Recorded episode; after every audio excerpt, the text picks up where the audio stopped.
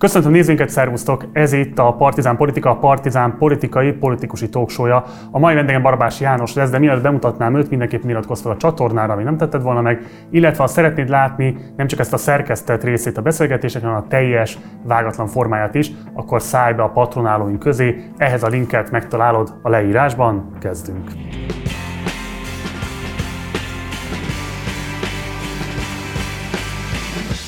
És akkor nagy szeretettel köszöntöm a stúdióban Barabás János. Szervusz, köszönöm, hogy elfogadtad a meghívásunkat. Bajban vagyok a bemutatásoddal, mert hogy annyiféle titulusod van, miközben valószínűleg a ma nézője számára ezt a csatornát döntően 25 és nem tudom, 34 közötti férfiak nézik, de hogy nem biztos, hogy sokat mond a neved, miközben nagy idők nagy tanúja vagy. Te hogyan mutatnád be magadat? Hát, volt politikus. Ennyi? Azt hiszem ennyi. Akkor én csak egy kicsit a nézőknek a, a tájékozódását megsegítendő néhány titulusodat felsorolnám. Voltál a KISZ, vagyis a Kommunista Ifjúsági Szövetség Központi Bizottságának a titkára, voltál a Minisztertanács Állami Ifjúsági Bizottságának is a titkára, voltál az MSZNP, tehát az Állampárt Központi Bizottságának agitációs és propaganda osztályának helyettes vezetője, és voltál még az MSZNP-n belül Budapesti Bizottsági Titkár, Központi Bizottsági Tag, Központi Bizottsági Titkár, illetve Politikai Intézet Bizottsági Tag is. Fantasztikus. Melyik volt a legkedvesebb munkaköröd? Most akkor te a politikai funkciókat említed. A rendszerváltásig, igen. Igen, de már azelőtt is azért most éppen viszonylag aktuális, ha azt említem, hogy mivel szociológiát végeztem, előtte meg pszichopedagógiát az egyetemen, aztán még másokat is, de szociológiát oktattam az akkori színművészeti főiskolán. Ó, ami, ami most a Vasút egy, Igen, ami egy aktuális ügy most, és ez mondjuk a mai SZF-vel kapcsolatos akciókkal kapcsolatos rokon szembemet, vagy csatlakozásomat mindenképpen biztosítja. Nagyon szerettem néhány évet rendezőszakos hallgatóknak szociológiát oktattam. Úgyhogy ezt is megemlítem. Aztán ugye van, tartozik ehhez egy olyan dolog, hogy az ember nem úgy kerül be a kiszbe, a KISZ apparátusába, a KISZ vezetésébe, hogy nem volt semmi előzménye. A, annak idején főiskolás koromban a főiskolai KISZ titkáraként kerültem kapcsolatba az akkori kiszes generációkkal, amiről azt kell neked mondanom, hogy egy érdekes dolog nekem azért a mai barátaim túlnyomó többsége ebből a körből származik. Tegnap éppen az egyik akkori volt kollégámat, egy Kovács Jenő nevű, volt ugyancsak KISZ KB, meg Párt KB titkár barátunkat temettük el. Mm. És ezen a temetésen, a Farkasréti temetőben találkoztam olyan emberekkel, akik ma már ugyancsak nem ismert személyiségek, de akkor együtt dolgoztunk a KISZ-nek a vezetésében, aztán később a rendszerváltás pillanatában a párt, az akkori állampárt vezetésében, és itt térek vissza még egy elemmel a kérdésedre, hogy azt hiszem, hogy a legérdekesebb, vagy a legvonzóbb, vagy a legemlékezetesebb évek, azok a rendszerváltást megelőző egy-másfél év volt, és ennek az az ellentmondása, hogy akkor úgy éreztem, mintha kívülről nézném a történéseket, mert úgy éreztem, hogy nincs túl nagy befolyásunk rá. Uh-huh.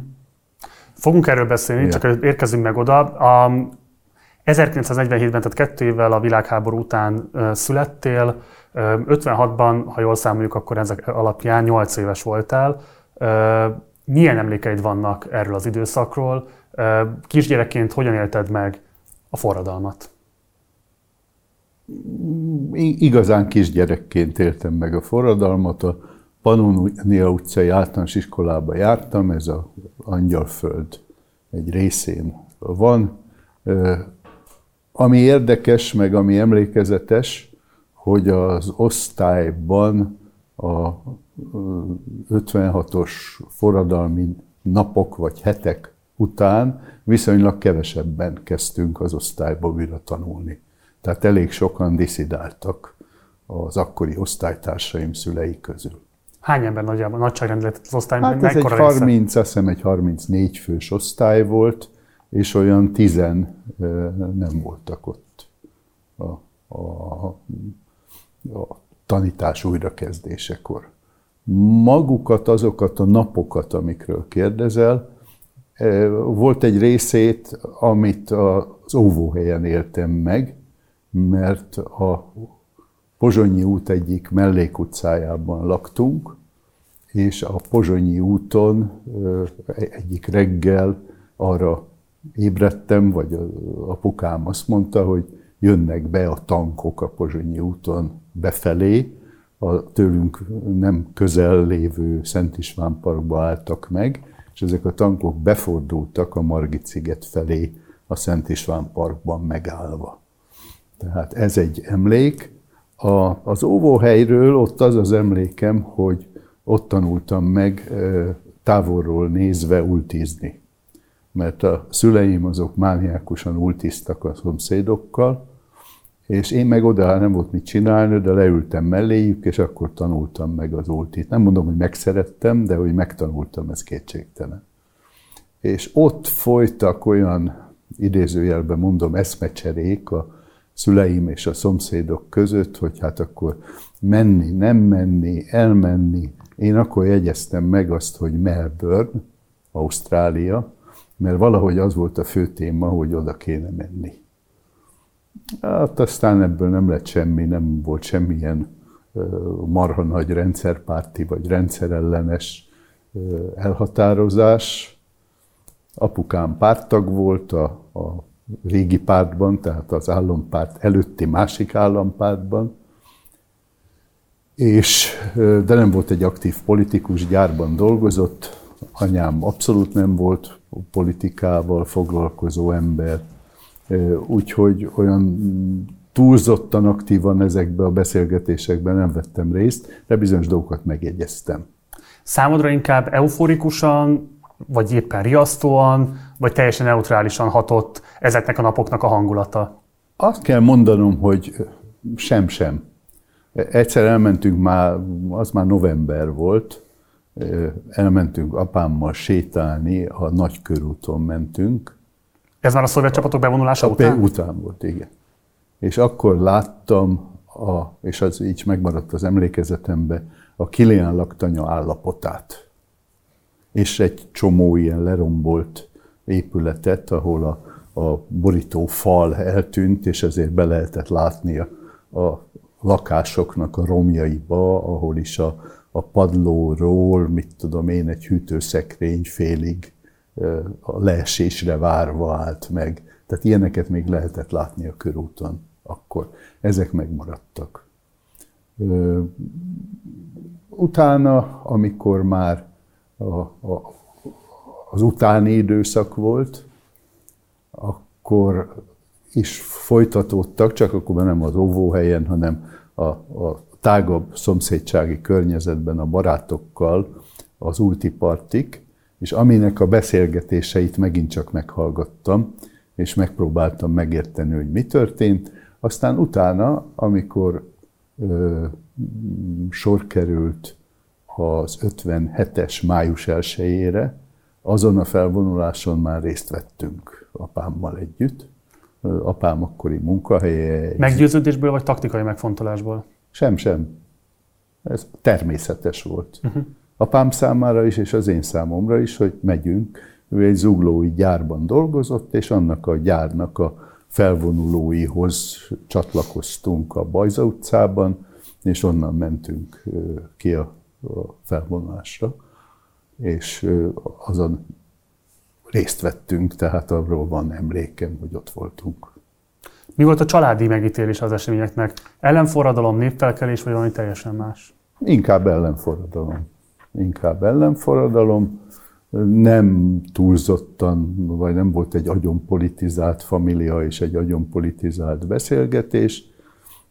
Mondtam, hogy apám pártag volt, de valamiért, ezt őszintén szóval nem tudom miért, az akkor egy nagy társadalmi akció volt a, a véradás és a véradás megszervezése. Ez nem 56-tal volt kapcsolatban, hanem előtte is, utána is ez egy akció volt. Így ennek révén apám kapcsolatba került a Vörös Keresztel, mert ha jól emlékszem, egy 103-szoros véradóként kapott valami kitüntetést, és aztán meghívták őt a budapesti Vöröskeresztbe, és ott hagyva a, a munkahelyét, ezt a gyárat, ő lett a budapesti Vöröskereszt véradás felelőse. Ezt csak azért mondom, hogy bizonyos értelemben az aparátsik múltat is örököltem így módon. Ha helyesek az életrajzi adataid, akkor 69-ben léptél be a pártba, 22 éves voltál ekkor. Milyen világképed volt akkoriban? Tehát meggyőződéses marxista voltál? Milyen, kép, milyen módon gondolkoztál akkori Magyarországról, illetve az egész Szovjetunióról? Ugye 69, az már ugye akkor főiskolás voltam, pszichopedagógusnak tanultunk, ez az akkor még önálló gyógypedagógiai tanárképző főiskola volt, aminek én voltam a kisztitkára. Ebből következően, hogy egy kicsit korábbra menjek vissza, 68-at egy igen lényeges évnek éltük meg. Egyrészt az akkori diákmozgalmi megmozdulások miatt, amelyeknek a, a bizonyos öröksége még érződött, mert a vietnámi háború kapcsán meglehetősen sok Amerika ellenes, USA ellenes tüntetést sem vettem részt, én is, meg hát akkor az összes baráti köröm. A másik, ami érdekes, hogy a tanárképző főiskola kisztitkáraként, de nem is a kisztitkáraként, hanem hallgatójaként a korábbi gimnazista kori baráti kapcsolatokat felelvenítve, olyan gyerekekkel kerültem kapcsolatba, akik ma vezető, ma már nem, mert ma már kicsit kiöregettek ők is, vezető liberális hangadók voltak a Szadesz környékén a rendszerváltás után. Ha neveket mondok, akkor ilyeneket mondok, hogy Haraszti Miklós, ilyeneket mondok, hogy Pór György, ilyeneket mondok, hogy Dalos György. A Haraszti Miklós akkor hány évesen ismerted meg? Hát ez egy évvel volt idősebb, mint én. Aha. Na most ők nem kölcseisek voltak, mert Kölcsei egy fontos gimnázium volt, ahova én jártam korábban. A kölcseisek, a Dalos is kölcseis volt, a Dalos György nevét biztos ismered. A kölcseisek és a színjeisek voltak a fiúk közül a, a különféle ilyen reformista, akkori reformista politikai mozgalmaknak a szülői. Na most ezeknek egy része akkor erősen eltolódott a Kádári MSZMP vonala ellen, és inkább kínai párti volt.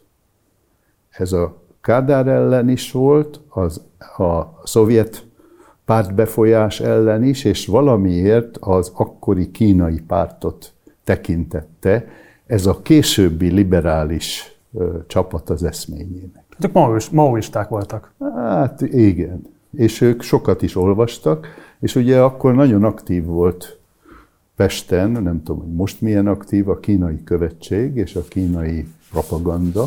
Ezek magyarra fordított Mao cikkeket, magyar, Mao könyveket kaptak nagy mennyiségbe, és ezeket terjesztették. Na most azt kell mondanom, amikor visszatérünk az eredeti kérdésedre, a 69 környékére, akkor ezek az ellentétek a, a Szovjetunió és az európai kommunista pártok akkori együttműködése és a kínai párt között ezek az ellentmondások, ezek nyilvánvalóak voltak, és ebbe határozottan én eme irányban voltam. Ami bonyolultabb ebben az a csehszlovákiai bevonulás. 68. augusztusa. Igen ugyanis ott sokkal jobban megosztott volt az a pesti fiatal baráti, ismerősi kör, amiben én voltam.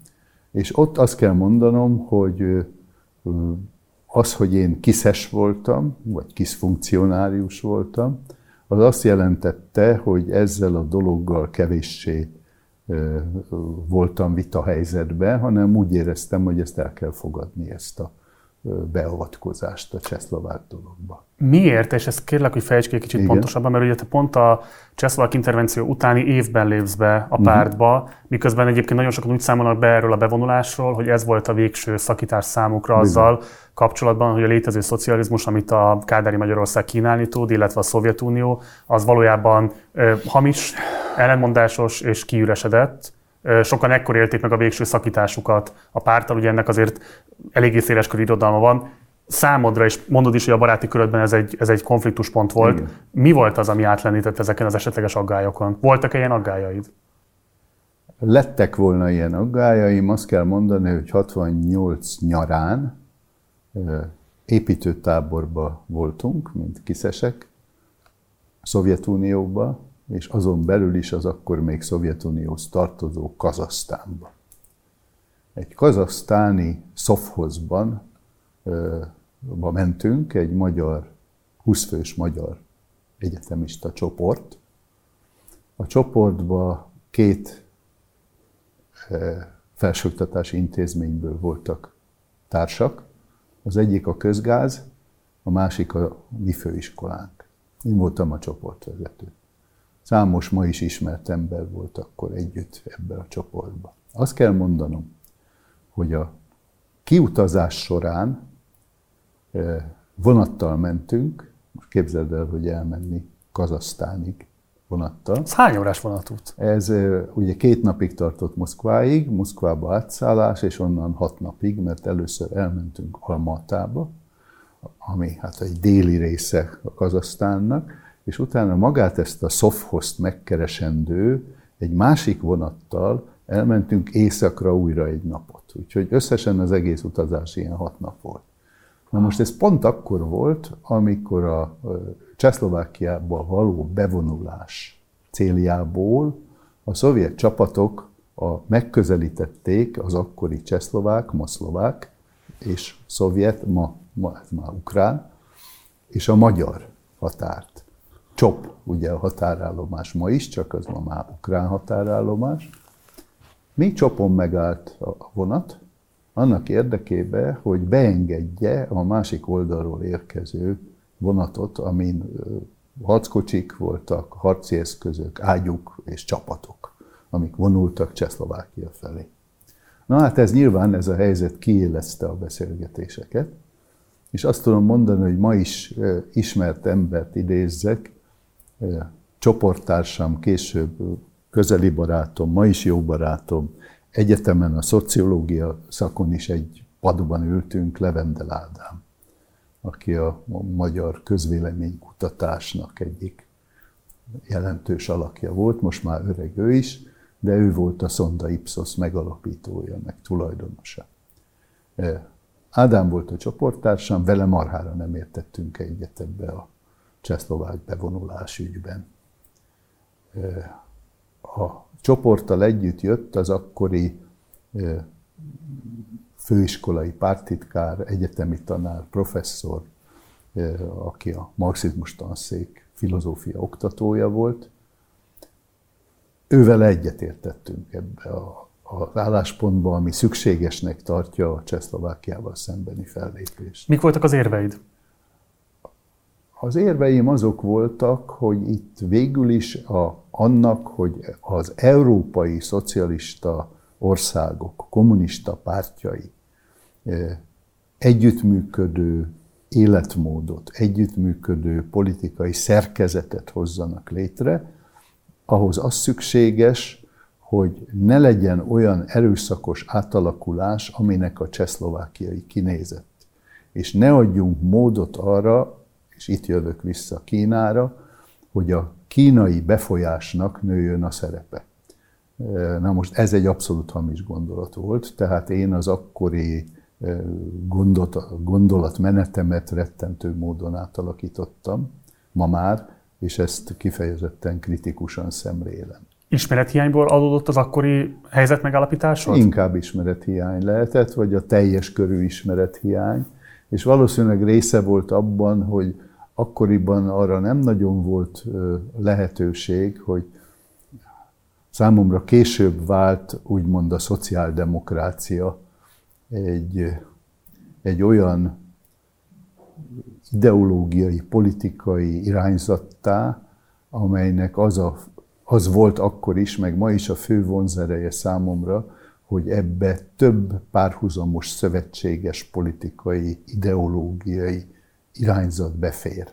Tehát ha ma megnézed mondjuk a, vagy már akkor megnézed a német szociáldemokráciát, az osztrák szociáldemokráciát, és bizonyos értelemben egy kicsit másként az angol munkáspártot, akkor ennek a szociáldemokráciának a, a, a lényegét abban látod, hogy itt nem merev dogmatikus álláspontok vannak, hanem sokféle elfér egymás mellett.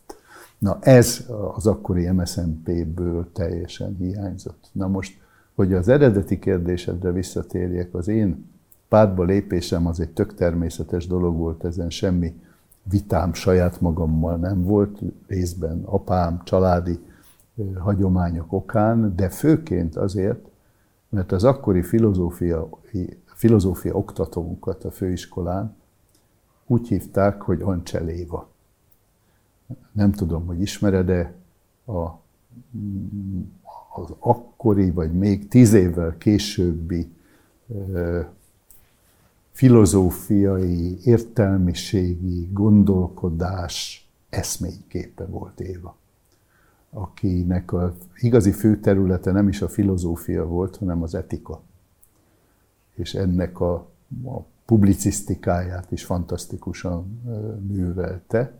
Ő a mi filozófia tanszékünk oktatója volt, és ő volt az én pártagajánlóm. Nem tudom, tudod-e, hogy akkor olyan volt a szisztéma, hogy kellett párttagajánló annak, aki párt tagnak jelentkezik, és akkor a taggyűlés vitatta meg az ajánló ajánlása alapján, hogy fölveszik-e a fazont.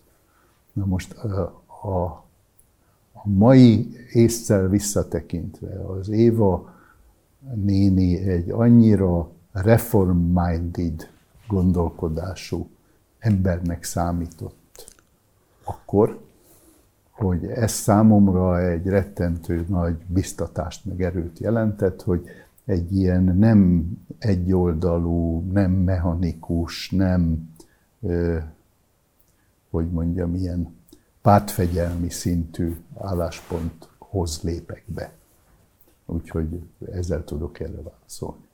Számodra az a kérdés, hogy Magyarországon diktatúra van, és egy idegen hatalom megszállás alatt áll az ország, jelentette bármilyen morális dilemmát, hogy hogyan gondolkodtál erről a kérdésről? Abszolút nem. Abszolút nem. Az, hogy, a, hogy rendszertani értelemben ez, ez diktatúra vagy demokrácia, ez akkor nem merült fel abban a körben, ahol én beszélek, getek. Újra visszautalok a gimnazista korunki kínai befolyással foglalkozó vagy kínai befolyást is magukénak valló iskolatársaimra, gimnáziumi társaimra, akkori társaságunkra gyakran voltak ilyen összejöveteleink az oktogonon, ahol ma egy bankfiók van azon a helyen, ott egy nagy kávéház volt, és ott voltak ilyen délutáni bulik, ahol egy asztalnál összejöttünk, és ott ez a kínai, nem kínai dolog a viták állandó tárgya volt. Ebben az értelemben, amikor ez a fő vita téma, hogy szovjet befolyás, európai kommunista pártok versus kínai kommunista párt, ez a hol van diktatúra és hol nincs diktatúra, ez ebből a szempontból egészen máshogy jelent meg. Úgyhogy ez nem volt egy, egy fontos eleme a gondolatnak. Azt sem mondhatom, hogy olyan rettenetesen a, a ma liberális demokráciának nevezhető valaminek a híve lettem volna, mert nem pontosan tudtam ezt a distinkciót. Úgyhogy erre más válaszom nincs. Oké. Okay. Külső szemlélő számára eléggé villámgyorsnak tűnik a karriered. Ugye 71-ben már 71. decemberében a KISZ központi bizottságának egyetemi és főiskolai osztálynak a vezetőjévé váltál. Mi volt ott a te pontos feladatod? Igen, ez, ez tulajdonképpen baromi hamar történt, őszintén szóval nem tudom miért, mert akkor 24 éves korban még messze nem szoktak osztályvezetők lenni a központi bizottságban. Káderhiány volt, vagy a képességeidnek az elismerése? Hát, szerényen azt mondom, hogy káderhiány, de biztos nem volt káderhiány, hiszen ugye akkor a az egyetemi osztályvezető az az egyetemek kiszervezeteinek az országos összefogását csinálta. Ennek a, a hogy mondjam, megjelenési pontja az volt, hogy évente háromszor, négyszer nyáron táborokat csináltunk az országos egyetemi kisztitkároknak, az ország egyetemi kisztitkárainak. Télen is egy többnapos összejövetel volt, és évközben is olyan havonta, két havonta voltak országos egyetemi kisztitkári értekezletek, ahol az én nagyhatású szónoklataimat kellett ezeknek a gyerekeknek meghallgatni. És azért azt tudnod kell, hogy ezek között a gyerekek között megint csak olyan nevek vannak, akiket hát ugye ma is illik ismerni. Ha azt mondom neked, hogy Vastag Pál, aki igazságügyminiszter lett később.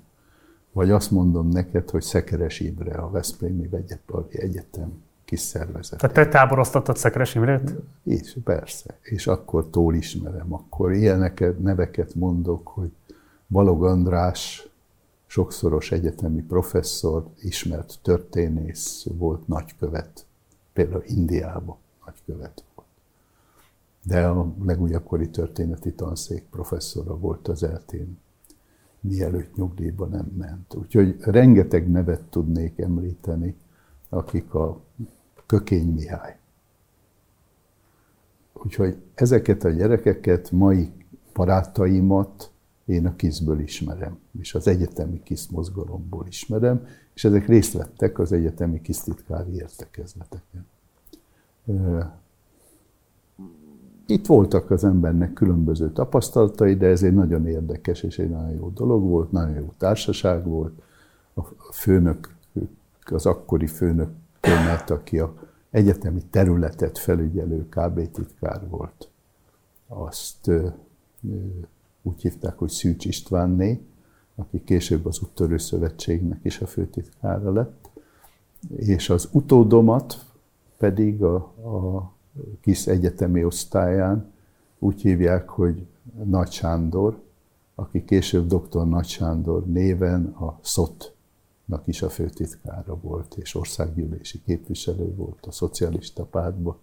Egy nagyon közeli barátom sajnos már nincs velünk az életben. Tehát azt kell mondanom neked, hogy egy olyan baráti körben dolgoztam együtt, akik igazán máig tartó barátságok kötnek össze. Úgyhogy ez az egyetemi osztály is egy nagyon kellemes dolog volt. Jól éreztük magunkat, jó események voltak. Őszintén szólva azt is meg kell mondanom, hogy a szociáldemokrácia és az akkori állam szocializmus közötti különbségek érzékeltetésére is akkor kerülhet egy sor. Ennek a példájaként azt tudom elmondani, hogy részt vettem, mint ugye, ja még azt nem mondtam, hogy a, ugye Magyarországon nem volt önálló diákszövetség, hanem a KISZKB egyetemi osztályának vezetője, abban az időszakban én, jelentem meg úgy a nemzetközi közvéleményben, hogy a Magyar Diákszövetség főtitkára vagyok. Ebben a minőségemben a különböző diákszövetségekkel Európában kapcsolatot tartottunk, és meghívtak a Finn Szociáldemokrata Diák Szövetség kongresszusára. Ez olyan, ez lehetett olyan 73-ban mondjuk. És ott eltöltöttem egy hetet a kongresszus előtt, a kongresszus után, ide-oda vidékre el kellett menni, és ott különböző beszélgetéseken részt venni. Úgyhogy hazajövet az akkori Magyar Ifjúság című hetilap kérte, hogy írnék egy ilyen élménybeszámolót erről az utazásról.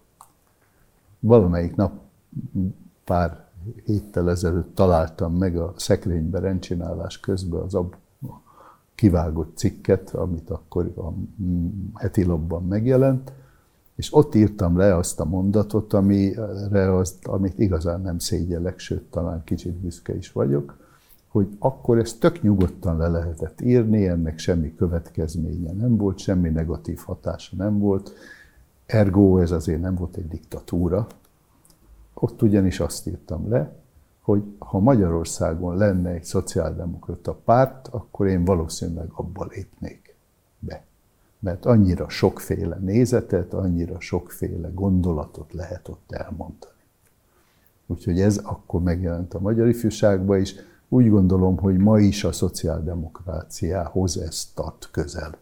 Volt egy fél megjegyzése, csak szeretnék erre rákérdezni, hogy azt mondod, hogy nem biztos, hogy akkor akkor a diktatúra volt. Neked mi a megítélésed ilyen értelemben a Kádár rendszer? Diktatúrának tekinted, vagy sem? Én akkor, hogyha egy történelmi elemzés tárgyát képezi, és a, a diktatúra fogalmát viszonylag szélesen értelmezzük, és azt mondjuk, hogy enyhülő diktatúra, hogy ellentmondásos diktatúra, hogy a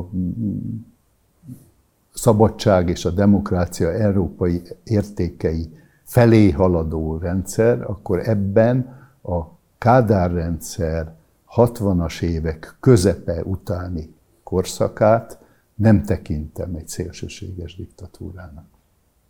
Oké. Okay. Ugye ez a 70-es évek eleje egy izgalmas reformhullám Igen. az ifjúságpolitikában és a oktatásban Igen. is. Ugye 71-ben születik meg a 4. évi, 71. évi 4. törvény az ifjúságról, illetve létrehozzák 70-ben az országos ifjúságpolitikai és oktatási tanácsot is, amelynek az apparátusában te magad is helyet foglalsz. Ennek ellenére azért a, a történettudomány utólagos értékelése szerint ez a reform hullám végül nem hozott olyan változásokat, mint amiket esetlegesen akkoriban lehetett feltételezni, sem a kizben, sem az úgy általában az ifjúságpolitikában. Neked mi az élményed erről az időszakról? Mi a, mi a, mi a, mit gondolsz utólagosan, hogyan értékeled? Milyen eredményeket hozott ez a reform hullám, ha hozott egyáltalán eredményeket?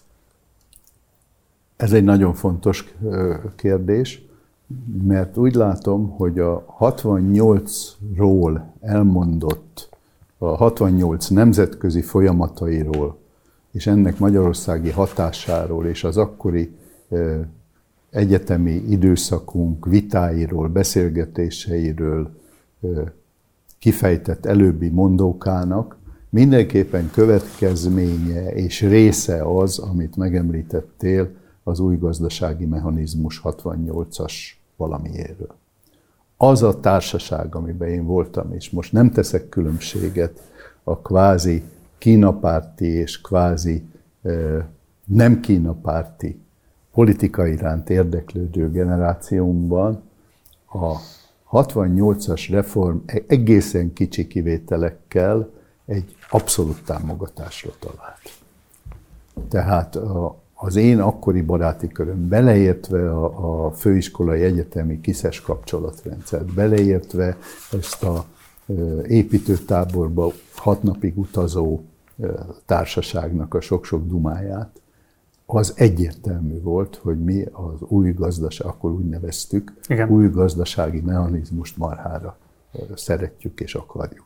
Csak egy kicsit leegyszerűsítően, hogy beszéljünk erről azoknak a nézőinknek, akik nem hallottak volna Igen. erről. Ez ugye egy kvázi a tervgazdálkodást piacosító elemekkel Pontosan. ötvöző gazdasági átalakulás volt, ami ugye 69-ben indul el, de aztán rövid életet él, és végül egyébként központilag leállítják, a reformákat háttérbe tolják, de ekkor még a 70-es évek első felében, tehát itt 70-71-ben lehetett azt remélni akkor ezek szerint, Igen. hogy ennek lesz hosszantartó és hatása. azt kell mondanom, hogy az előbbi kérdésed második részére válaszoljak. A, az akkori kizbe, tehát a 70-es évek elején azt érzékeltem, hogy ez a reform-minded gondolkodásmód meglehetősen lassan kap szerepet. Uh-huh. És a kizbe a fordulat az 1974-ben következett be, akkor egy elég jelentős káderváltás következett be az akkori KISZ vezetésébe.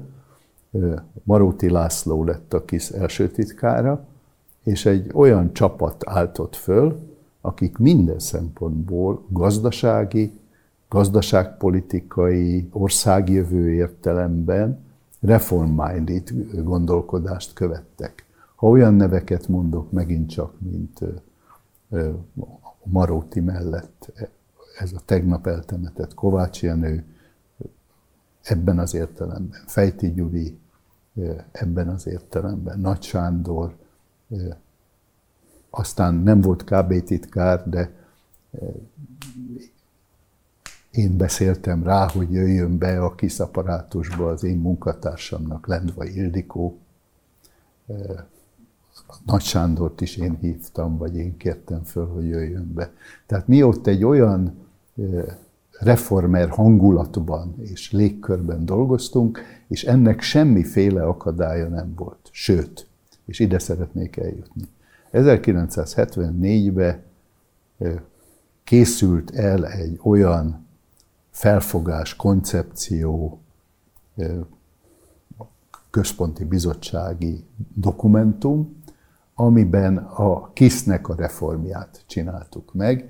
Ez lehetett gondolatilag a folytatása a 68-nak. Hát ez legalább 6 év különbség. Ide egy kérdést engedj meg, mert ugye 72 novemberében lényegében leállnak az új gazdasági mechanizmus uh-huh. reformjai. Tehát ugye 72 novemberében összeül a központi bizottság, létrehoznak egy határozatot, ami egyenértékű ezeknek a reformnak a realitásával. Ehhez képest azt mondod, hogy kettő évvel később, majdnem kettő évvel később, 74-ben ez a kézben kulturálisan még tovább tudod gyűrűzni. Ez tovább tudok gyűrűzni. Miért? Mint, azt kell mondanom neked, hogy tovább gyűrűzött ez a, a nem ifjúsági szellemi életben is. Hiszen az, amit te mondsz, az elsősorban a párt vezetésben zajlott változás volt, amely bizonyos személyi változásokat jelentett, tehát Nyers Rezső nem tovább, nagyobb hatalom Gáspár Sándornak, aki a szakszervezetek országos tanácsának volt a, a főnöke, nagyobb hatalmat kaptak olyan ideológikus sabb politizáló elemek, hogy mondjak nevet, Komócsin Zoltán, aki a külkapcsolatokért volt felelős, és ilyen értelemben a szovjet nyomásnak a közvetlen harcosa volt. Ugyanakkor akkor elkezdődött már egy olyan politikai ellenhullám, amely azért nem öltött testet, de nyilvánvaló volt. Nekem, mivel a kizben a kulturális, sajtó, tudományos, ilyesmi ügyek tartoztak hozzám, ezért nagy öröm volt, hogy egy tartós kapcsolat jöhetett létre, vagy nagyon sokat tanultam Acél Györgytől.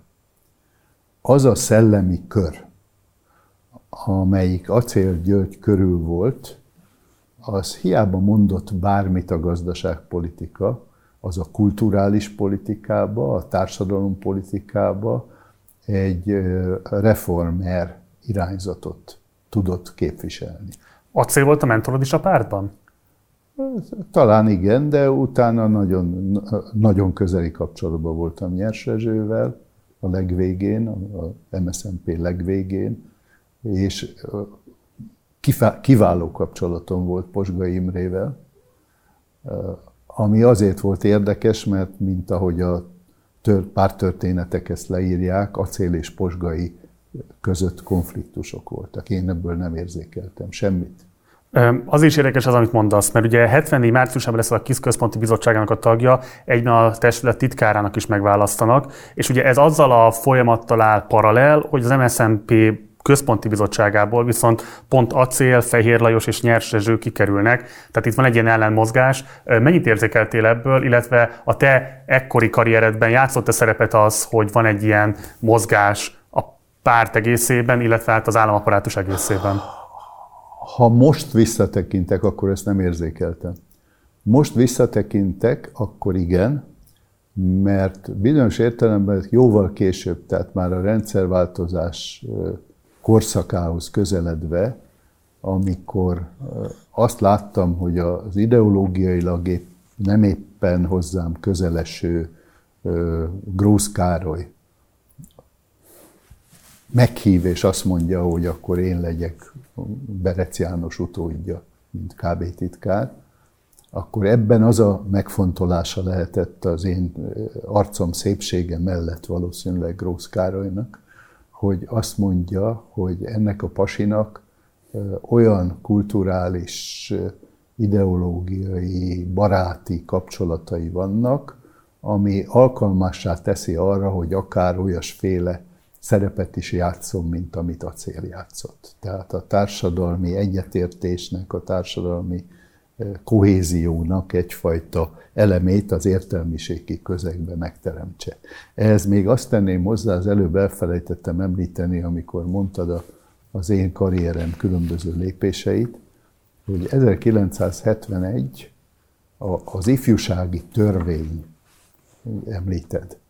Az ifjúsági törvény elfogadásánál én beosztott munkatárs voltam a az ifjúságpolitikai és oktatási tanácsnak nevezett valamiben, aminek, aminek a feladata volt a törvény előterjesztése és kidolgozása. És állandóan ilyen beszédírással, meg anyagírással voltam elfoglalva 40 vagy 50 évig, máig, különböző helyeken de annak a parlamenti előterjesztésnek a beszédét, amit Acélgyőgy tartott, annak a legelső tervezetét nekem kellett megírni. Tehát onnan ismer engem acél, és onnan volt a kapcsolatunk. Tehát az akkori időszakban. Na most a, visszatérve arra, amit ut- utána kérdeztél, azt kell mondjam, hogy a pártbeli változások során a reform ellenes gazdasági nyomás ellen azért igen hamar kialakult egy gazdasági, politikai ellennyomás is. Hadd említsem azt meg, hogy azért a, a későbbi években, a 80-as években komoly hatalmi befolyást szerző olyan emberek, mint mit tudom én, Német Miklós. Azok akkor, mint egyetemi oktató, aztán később, mint beosztott munkatársa MSZMP KB gazdaságpolitikai osztályán, hát az akkor se úgy gondolta, hogy egy ilyen antireform dolog kell. Aztán később, amikor egy megyei pártmunkásként nevelkedett ember, Havasi Ferenc lett a központi bizottság, a pártközpont gazdaságpolitikai titkár. Havasi, aki egy ilyen, mondom, egy Komárom megyei párt funkcióból lett országos vezető. És nem mondom azt, hogy egy olyan elméleti közgazdasági tudással rendelkezett, mint a beosztottjai, de kifejezetten maga gyű, köré gyűjtötte ezeket az embereket. És szép lassan kialakult egy olyan szövetségi rendszer, hát a rendszer azért egy túlzás, de egy szövetségi hálózat, a, a, akik erőteljesen fölléptek a reform csendesebb folytatása mellett. De akkor bocsáss meg, ezt, ezt magyarázzuk a nézőknek, mert szerintem ez, ez egy picit bonyolult mából nézve, de hogy ugye tehát az MSZNP-n belül van egy antireformista hullám, Igen. ami elsőpri azokat, akik 69-től kezdődően megpróbáltak volna egy piacosítási folyamatot erősíteni, és ennek azért nem csak a gazdaságpolitikusai kerülnek hátrébb, hanem ugye Acél György maga is. És akkor azt mondod, hogy ezzel párhuzamosan Várjál, a kézben... Acél György hátrébb, az alatt azt kell érteni, hogy mivel a Kádárral rendkívül szoros kapcsolata van, ő amikor nem lesz KB titkár, akkor ő lesz a kultúráért felelős miniszterelnök helyettes. Oktatás. Én azt gondolnám, a mából visszanézve, hogy azért az mégiscsak egy visszaléptetés, hiszen abszolút, a abszolút, de, döntéshozatali szerv az a KB volt. De ott tartja abban a körben, ahol azt a társadalmi, kulturális, művészeti, eh, tudományos kapcsolatrendszert változatlanul meg lehet Világos. tartani. Én csak azt akartam mondani, hogy ehhez képest a KISZ-ben pedig pont egy ellentétes folyamat zajlik le, hogyha jól értelek téged, tehát ott nem tudnak, vagy nem akarnak az antireformerek teret nyerni, és ott viszont így kvázi a fű alatt vagy árnyékban meg tud szerveződni és? ez a fajta reformista kör. Akkor azt kérlek, hogy magyarázd el, hogy pontosan mi volt a viszony a párt és a KISZ között, ezek mennyiben voltak alá fölérendelt szerepben, mert most igazából, ahogy hallgatlak, az jön le nekem, hogy egy liberalizáltabb hely volt a KISZ, és sokkal nagyobb mozgásszabadsággal, Igen. mint amit esetleg mi magunk társítanánk hozzá. Ami ma már nagyon keveset említett dolog, a pártközpont szervezetében, apparátusában volt egy olyan osztály, aminek az volt a neve, hogy párt és tömegszervezetek osztálya. Ez az apparátusi osztály, ahol mit tudom én, ilyen 15-20 ember dolgozott, és volt osztályvető helyettes, volt osztályvezető, és ezt felügyelte egy KB titkár. Na most ez az osztály, illetve ezek a, ez a KB titkár felügyelte a KISZT, a szakszervezeteket, a béketanácsot, a franc tudja mindent. Tulajdonképpen ez volt a főnöke a, a KISZ-nek. Azzal a piciny különbséggel, hogy a KISZ első titkára Maróti László volt, aki tök meglepő módon politikai bizottsági tag lett. Ezáltal őt egy kb párt és tömegszervezetek osztályán dolgozó osztályvezető helyettes, akinek a beosztása az volt, hogy ő a kiszt felügyelje, hát nehezen tudta volna. Tehát én úgy éreztem, hogy a Marótinak a szerepe volt az, hogy egy bizonyos, hát átjárható és nem átláthatatlan falat hozzon létre a vele, az ő nézeteivel, az ő csapatával ellentétes nézeteket támadókkal szemben. Mondok példát, és ami engem érint. Volt két olyan dolog, amelyet 74 után, mint a Kiszkábé eh, kulturális és propagandáért felelős titkára fontosnak tartottam ezt keresztül lehetett vinni. Az egyik ilyen a Győri Balett. A Győri Balett létrehozása. Ezt nem én találtam ki, hanem a Győri Balett akkori hallgatói között az akkori kisztitkárt úgy hívták, hogy Kis János, aki mindegy 20 vagy 30 évig volt a Győri Balett igazgatója. Kis János megkeresett engem, mint a KISZ akkori titkárát, és azt mondta, hogy ők úgy gondolják ott a akkori balettintézetben, hogy együtt szeretnének maradni. És valami közöset akarnak csinálni, és egy fantasztikus ember, egy fantasztikus koreográfus dolgozik jelenleg Belgiumban, az hazajönne, és csinálnánk egy balettet. Ők arra gondolják, tak, hogy a Győri Színház egy újonnan épült épület, milyen marha jó lenne erre a célra tudnék ebbe segíteni. Én az akkori aparátség gondolkodás szabályai szerint Marótival ezt megbeszéltem, a Maróti azt mondta, hogy persze, persze. És akkor egy Hári Béla nevű ember volt a Győri Pártbizottság első titkára, akinek a híre, hát egy ilyen meglehetősen balos antireform ember voltak, és ezt azért is mondom, hogy ezt érzékeltessen veled, hogy mindegyikünk, vagy mindenki be volt skatujázva. Uh-huh. Voltak, akik a reform-mindedek, és voltak, akik a nem reformerek. Amikor ezzel a Hári Béla nevű elvtárssal meg kellett beszélnem ezt a győri balett kérdést, mert ez a ő jóváhagyása nélkül nem megy, akkor ehhez mindenképpen kellett a Maróti támogatása. Egy másik kulturális újításról is szeretnének kérdezni, mert szerintem az legalább ennyire fontos, hogy 75 végén folyórattá alakul a mozgóvilág. E, ezt akartam mondani. Ami addig ugye periódika volt. A kérdésem az, hogy neked ebben pontosan milyen szereped volt, hiszen az első számban a köszöntőt te magad írtad. Mennyiben lehetett látni 75-ben azt, hogy a mozgóvilág lesz kvázi a rendszerkritikus értelmiség legfontosabb fóruma a 70-es évek végéig? Ez me- megint nem ment volna az, a nélkül, hogy ezt Acél Györgyel meg nem tudtam volna beszélni és nem ment volna anélkül, hogy az akkor az általam felügyelt kulturális osztály egyik vezetőjét úgy hívták, hogy Lendva Ildikó. Tehát lényegében ezt együtt csináltuk, az akkori mozgóvilág vezetésébe kiválasztottunk Veres Miklós költőt, aki az alapító főszerkesztő volt, valóban megírtam az előszót, és abszolút az én munkám volt. Engedj meg egy idézetet. Ugye Német György, aki kutatója volt a mozgóvilág történetének, a 2000 folyóiratban 2002-ben így fogalmazotta a szerepedről.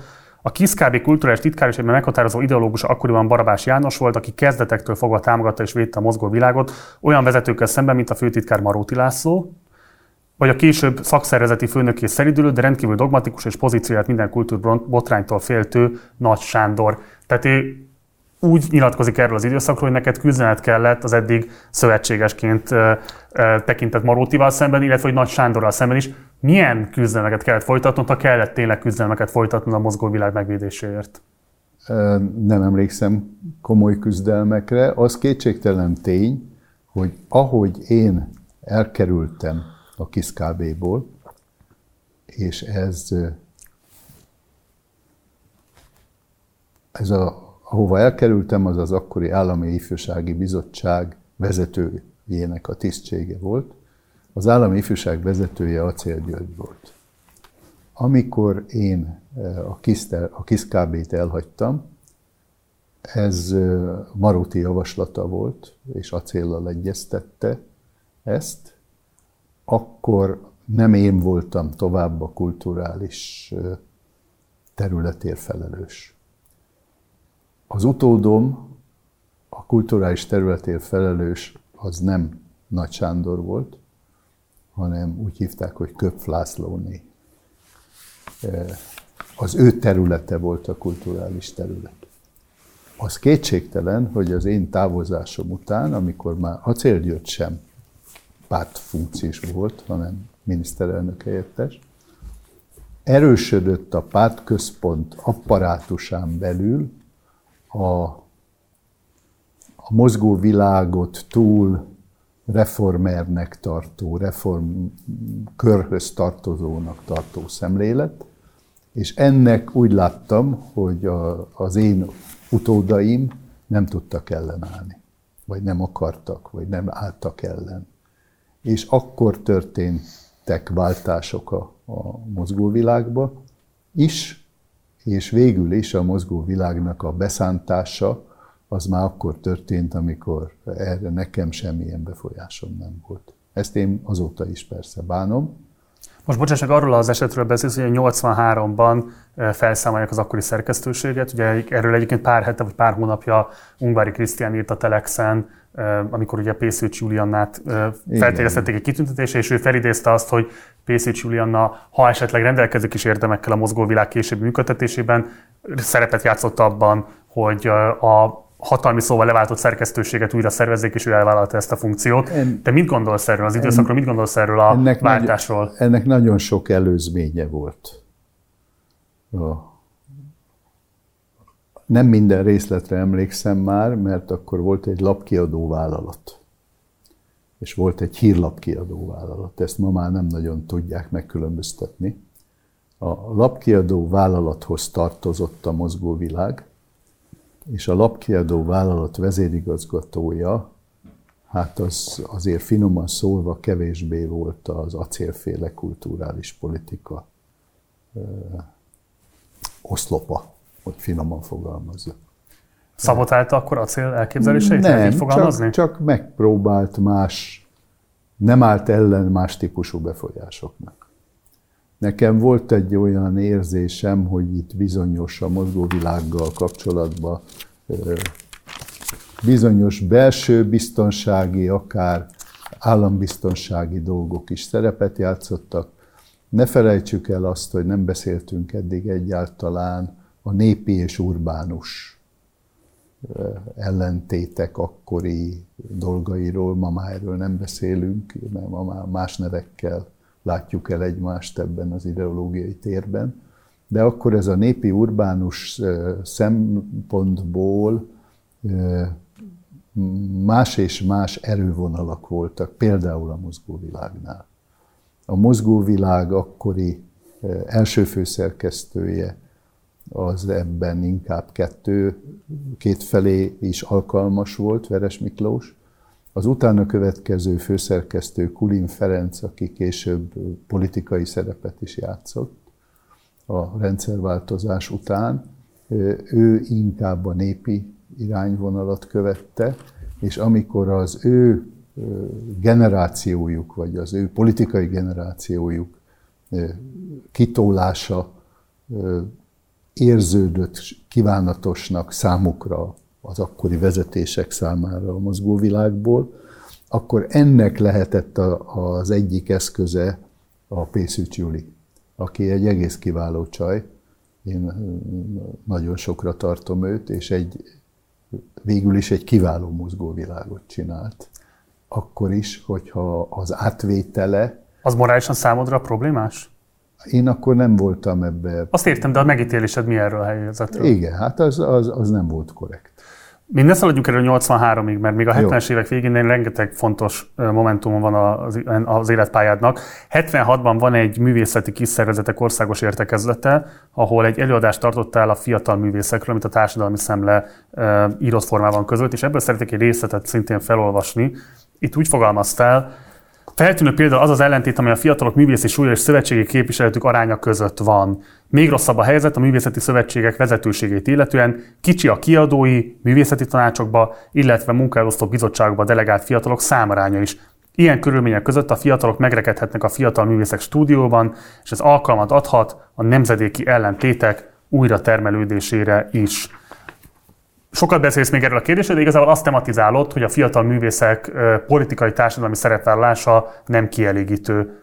Miért fogalmaztál így, és mi lett volna szerinted a kívánatos magatartás ezen művészek részéről?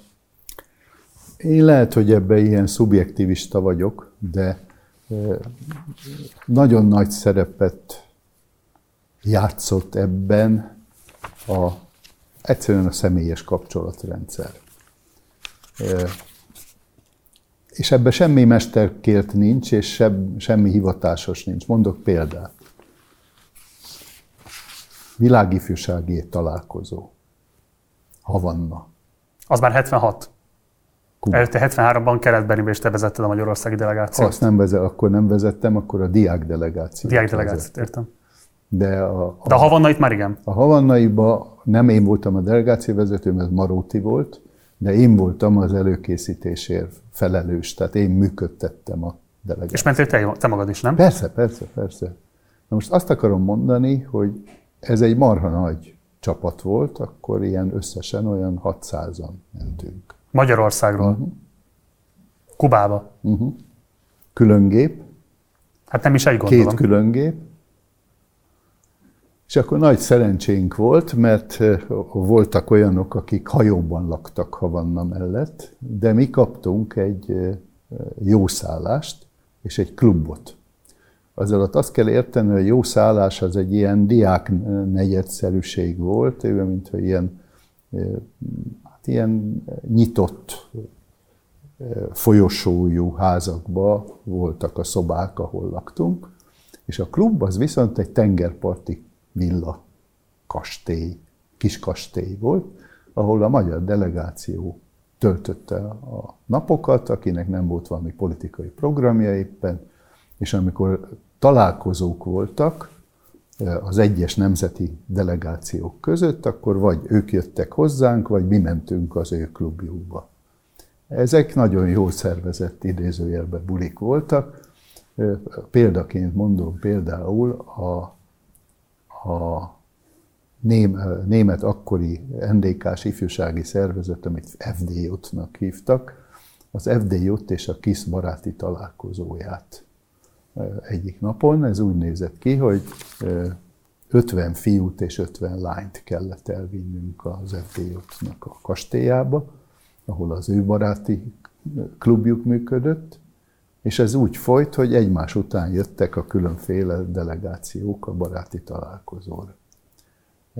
Hát ez biztos már senki nem emlékszik rá, a Német Kommunista Ifjúsági Szövetségnek, a, akkor így fordításban Szabad Ifjúsági Szövetségnek, az FDJ-nak volt egy egyenruhája, egy baromi ronda kék ink. És arról lehetett megismerni az NDK-sokat, hogy mindenki kék inkbe jött-ment. Csajok is, meg a srácok is. És hát ők is 50 kékinges fiút és 50 kékinges lányt vezettek, vagy rendeltek oda erre a találkozóra.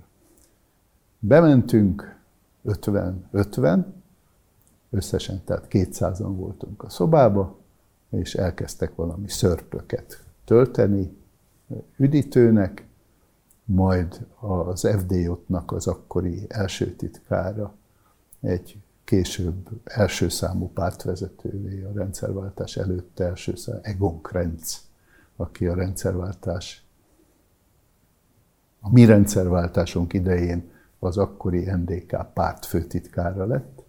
Ez az Egon Krenz volt a kollégánk az akkori kis élén. És Egon Krenz elmondja a pohárköszöntőjét, Maróti Laci elmondja a választ, majd megszólal egy zene, és eloltják a villanyokat. Abban a pillanatban a kékinges lányok fölkérik a, kék, a nem kékinges magyar fiúkat, és a, a magyar fiúktól azt kérik, hogy kérjék föl táncolni a kékinges FD, NDK-s lányokat. A baráti találkozó tehát azt jelentette, hogy egy pohár szörp, és 50 magyar fiú, 50 magyar lány, 50 MDK-s fiúval és lányjal táncol. Ez, direkt néztem az órán, 8 percig tartott. 8 perc után fölgyújták a villanyt, és mondják, hogy akkor most a másik kapun menjünk ki, mert jön a következő baráti találkozó delegáció. Úgyhogy így folyt ez a vites élet. Hát egyébként, ha már előhoztad, akkor én is akartam volna kérdezni róla, ugye azért azt könnyű elképzelni, hogy 1976-ban Kubában több ezer fiatal összegyűlik, ugye nyilván egyrészt fantasztikus a környezet, felteszem, nemzetközi kapcsolatokat lehet építeni. Nehéz elképzelni, hogy a politikai találkozó izgatta volna ezeket a fiatalokat, hiszen hogyha a mai nap lenne mondjuk egy hasonló rendezvény, ahova több ezen a világ minden tájáról megérkeznek Kubába, ott hát én, én eszméletlen bulikat tudok csak elképzelni, és semmi más. Ezt hogyan sikerült egyáltalán próbálkoztak-e korábban tartani, vagy ez tervezett volt, hogy itt nyilvánvalóan elég erőteljesen majd megy az erezdel a hajam? Persze, hát ennek azért még a, a, a el, el, általad előbb említett berlini vit idején is van ö, sztoria, amikor az akkori Kelet-Berlin főterén, az Alexander Platzon egy marha nagy gyűlés volt, ahol biztos még sokan emlékeznek az öregek közül a névre, egy Angela Davis nevű fekete szabadságharcos Rendkívül fontos polgárjogi mozgalmár, igen. Egy fontos polgárjogi mozgalmár volt a, a főszereplője is. Ezen a gyűlésen, ott az Alexander Platzon, az Angela Davis egy remek beszédet tartott. És eközben a, az akkori vitnek a jelszava a Frieden, Freundschaft, Solidarität volt.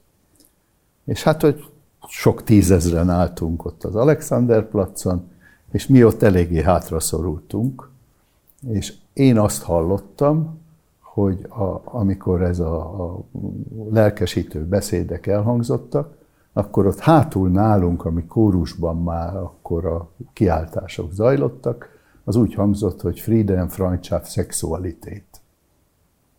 És ezt üvöltöttük, hogy Frieden, Freundschaft, Sexualität.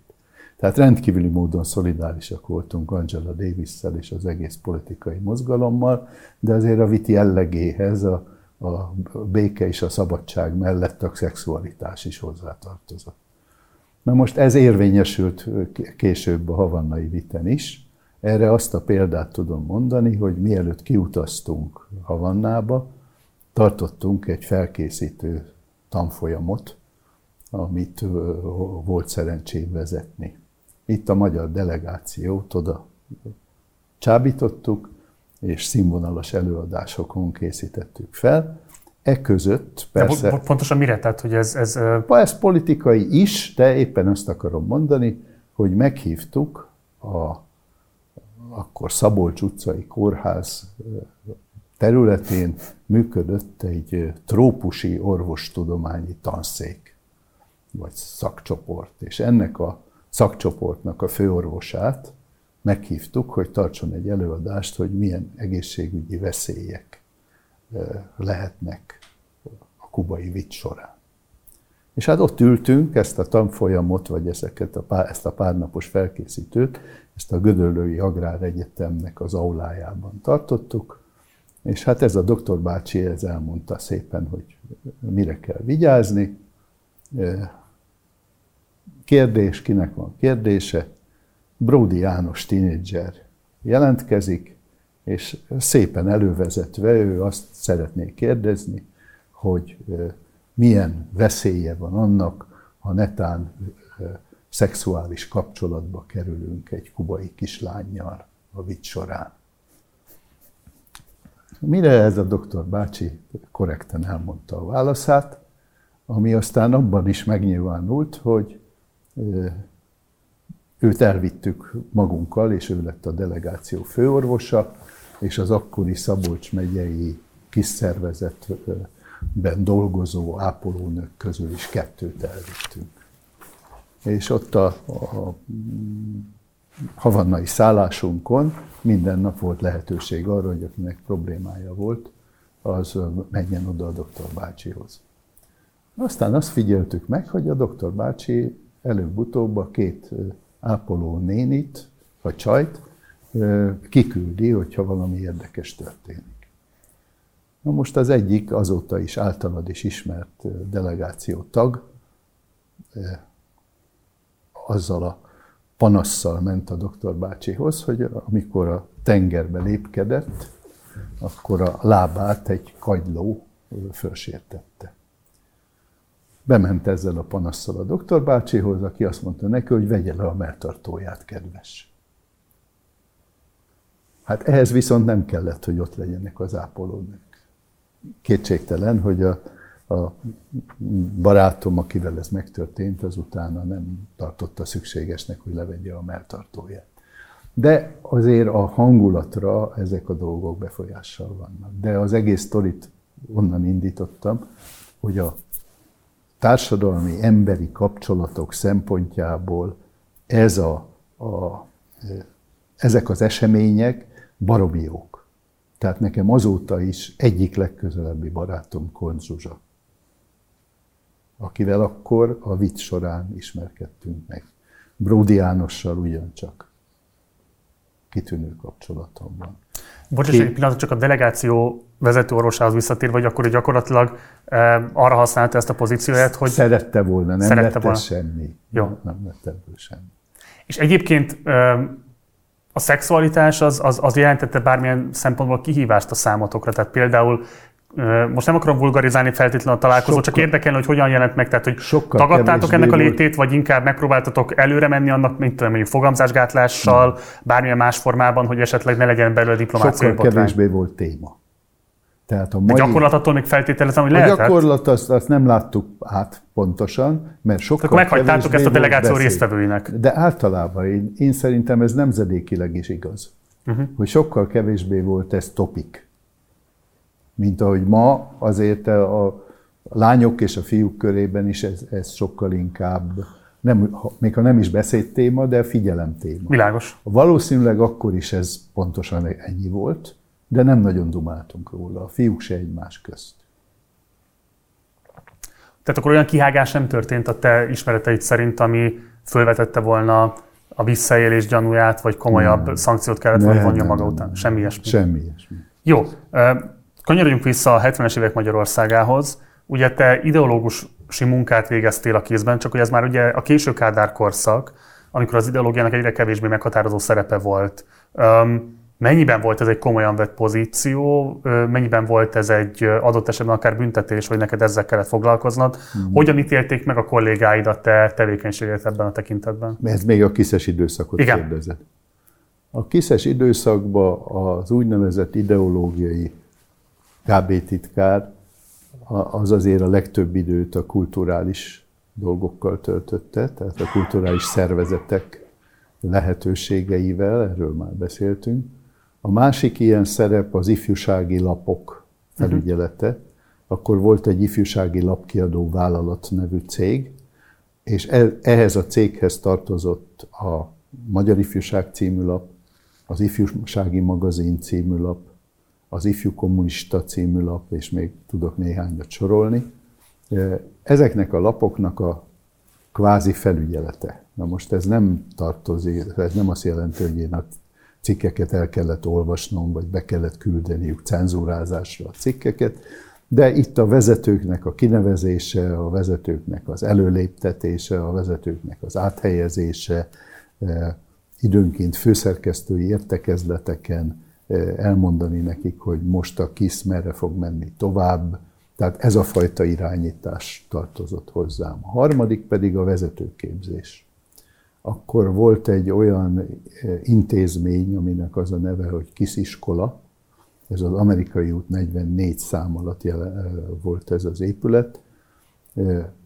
Ott létrehoztunk egy, ott voltak ilyen különféle időtartamú képzések, ez is az én felügyeletem alá tartozott, illetve létrehoztam egy olyan dolgot, hát ez a már a szociológusi mi voltnak a része, ami ugyancsak az amerikai út székhelyével létrehoztunk egy ifjúságkutató csoportot. Akkor már folytak döntően ö, szociológiai jellegű ifjúságkutatások, például ha valaki utána néz a lapokban, Kolosi Tamás erről publikált, Gazsó Ferenc publikált akkoriban már ifjúságkutatási témájú írásokat, és mi létrehoztunk egy ilyet, ahol sok értelmes, ilyen inkább kezdő szociológus dolgozott, és rendszeres ifjúságkutatásokat végeztünk. Ez is az én területemhez tartozott. Tehát a 70-es évekbeli agitprop titkár, az persze úgymond ideológiai titkár, az azért nem túl sok ideológiai kérdéssel foglalkozott. Volt egy visszaemlékező írásod a Magyarország épített 98-ban jelent meg, amiben te azt a kifejezést használod, hogy kiszes maffia. Kit vagy mit értettél pontosan ez alatt? Ugye ez pont azt az időszakot űrleli föl, amiről most beszélünk. Ezt te, ezt te magadra is használod, vagy Igen. te használod másokra? Mit jelent ez a fogalom, hogy kiszes maffia? Én úgy emlékszem máig vissza, hogy ez a társaság, akit most egyébként a Kovács Jenő temetése kapcsán, mint tegnapi nagyon rossz élmény kapcsán megemlítettem, akikkel ott találkoztunk. Ez egy olyan színvonalú, olyan érdekes, olyan szimpatikus emberek gyűlése volt. Az akkori KB titkárok, az akkori intézőbizottság, még a már felsorolt nevek mellett még egy csomót meg tudnék említeni. Például Varga Laci, Varga László, aki a Zala megyei tanácselnök is volt. Ő is az úttörő szövetség főtitkáraként dolgozott a kiszakkori vezetésében, Deák Gábor, aki később sportállamtitkár volt. Mindez mondom, Nagy Sanyi, Szűcs mellett. Aztán a későbbi kiszes generációban is olyanok voltak, akik egészen a legvégéig, a 80-as évek legvégéig Hámori Csabát, vagy Nagy Imrét említem. Ez egy nagyon jó banda. Állítom, hogy egy kitűnő képességű társaság. De akkor mire a maffia kifejezést használod? Az a maffia kifejezés az idézőjelbe szánt, tehát ez kifejezetten, és magamat is beleértve, mi egy, hogy mondjam ezt, annak idején a, a, azt láttam a Berec és Grósz generáción, ugye ők rettenetesen várták a nem a rendszerváltozást várták, hanem mondja, hogy az öregek helyére lépjenek. Tehát, hogy mikor lesz az az időszak, amikor a kádári csapat, amiben volt ilyen is, olyan is, amiben volt acél, meg gáspár, meg nyers és, és komócsin, de hogy ezek eltakarodnak, és jövünk mi.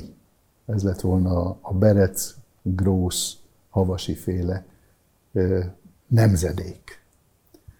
De mielőtt még ők jöttek volna, és tényleg egy komoly lehetőséget kaptak volna, jött a rendszerváltozás, de még ezelőtt jött ez a mi generációnk, akiknek a, lehet, hogy ebbe a, a, az acélnak biztos volt ilyen szerepe, Kádárnak nem hiszem, hogy ezt végig gondolta volna, hogy egy picit ez jó volt nekik, hogy a, a Berec Grósz havasi féle generációt alulról is nyomják. Tehát én ezért használom ezt a maffia szót, hogy, hogy én úgy érzem, és lehet, hogy ebben mély nagy képűség van, hogy lényegesen jobb képességű volt ez a akkori kizben felnőtt politikusi nemzedék. Összecsináltunk egy dokumentumfilm sorozatot a magyarországi punk széna elindulásáról. Nem tudom, hogy látod esetleg volt alkalmad rá. Nem.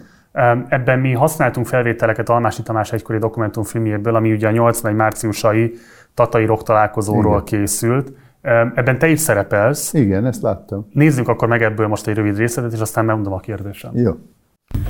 Az értékek szerinti differenciálás nem csak a produkciókban kell megvalósítani, hanem ha szabad, politikai, ideológiai síkon is annyiban, hogy a szórakozásnak, az ifjúsági szórakozás eme formáinak ugyan fel kell vállalnia azokat a konfliktusokat, ifjúságpolitikai konfliktusokat, amiket én a legelején említettem, de ugyanakkor nem szabad magába engedni egy olyan mögöttes, elsősorban értelmiségi, ideológiai bázist, ami ezt a szórakozási jelenséget és a műfajt és a szakmát olyan funkciókkal kívánja felruházni, amelyek nem szervesülhetnek igazán a szakma funkciói közé, amelyek ráerőltetettek, amelyek külsődlegesek, amelyek olyan dolgot várnának el kimondani, aminek nem az az adekvát fóruma ahol ez a szakma megnyilván. Hát ez az én alappozíció. Ugye itt akkoriban attól tartottatok, hogy a lengyelországi események hatására Magyarországon is a munkásosztály és a proletariátus egymásra találhat. Pontosabban, hogy a munkásosztály és az értelmiség között megképződhet egy olyan kapcsolat, ami ö, esetlegesen gyújtópontjává válhat hasonló eseményeknek, mint ami Lengyelországban történt. És ugye a történeti értékelés szerint a tatai roktalálkozó elsőleges célja az volt, hogy valamilyen módon összeugrassza a kor zenészeit, kialakítson közöttük egy olyan versengést, amivel kitagadják maguk közül azokat az új hullámos zenekarokat, itt a Beatrice-re gondolok, Nagyferóikra, az Albert Einstein bizottságra és más új hullámos punk zenekarokat, akik esetleg megképezhették volna ezt a kapcsolatot az értelmiség és a munkásosztály között. Ugye a filmben nagyon eltérő stratégiákat alkalmaznak az egyes szereplők, ugye Tóth Dezső, művelődési miniszterhelyettes, ő nyíltan kiabálva fenyegeti a zenészeket, Erdős Péter inkább anyagi kompenzációval próbálkozik hatni rájuk. A te szereped az valahol a kettő között helyezkedik el. Hogy emlékszel vissza erre? Hát egyrészt ugye azt hadd mondjam el, hogy, hát, hogy baromi ronda volt ez a hosszú pajesz, amit akkor hordtam. A másik az, hogy már akkor is jól látszott az én szerintem nagy hibám, hogy piszkosul bonyolultan fogalmazok. Tehát egyszerűen a mondatnak sosincs vége. Na most ebből az következik, hogy azt elmondjam, hogy ma is és akkor is egy komoly nyelvi szakadék van a magyar társadalomban. Tehát én nem hiszem azt, hogy például ennyiféle angol létezne, mint ahányféle magyar létezik. A mai Magyarországon is ugye eleve az úgynevezett politika tök más magyar nyelvet használ, mint az egyszerű népek. És az egyszerű népeken belül a különféle korosztályok egy tök más magyar nyelvet használnak. Ezt olyan megnézel, vagy meghallgatsz a rádióban egy interjút, ahol egy fiatal riporter interjút készít egy fiatal lányjal vagy fiúval, figyeld meg, hogy az így szócskának a betétele a magyar mondatokba micsoda jellegzetes korosztályi megosztottságot tükröz. Így azt akarom mondani, hogy így holnap nem fogok ebédelni, mert így nem leszek éhes. Észre se veszik ezt a nyelvi jellegzetességet, amikor körülbelül az angol okéinak felel meg, de ez egy nemzedéki tagolást. Úgyhogy ez is látszik, hogy az a nyelv, amit én ebben a tatai bulin használtam, ez tök nem a, az akkori részvevőknek a nyelvhasználatát tükrözte, és nyilván az általam mondott üzenetnek, ha volt egyáltalán ilyen, a 10%-át sem érte el a részvevőknek. Tehát ennek semmi pozitív vagy negatív szerepe szerintem nem volt. A, a Dezső fellépésének mindenképpen volt. Azt a fajta szerepet valószínűleg sikeresen játszották el, hogy az, hogy kinek van esélye nagy lemezt csinálni, az egy, egy vonzó pálya volt.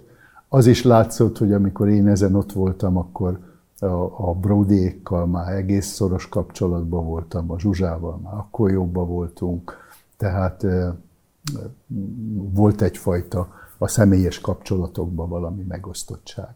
Ergo én nekem abba, abba komoly óhajtásom volt, hogy egy olyan hát ilyen jogvédő, érdekvédő, képviseleti, szakszervezeti jellegű valami jöjjön létre a, a pénzek elosztása érdekében, amiben aztán a Brody komoly szerepet játszott és pozitív szerepet játszott.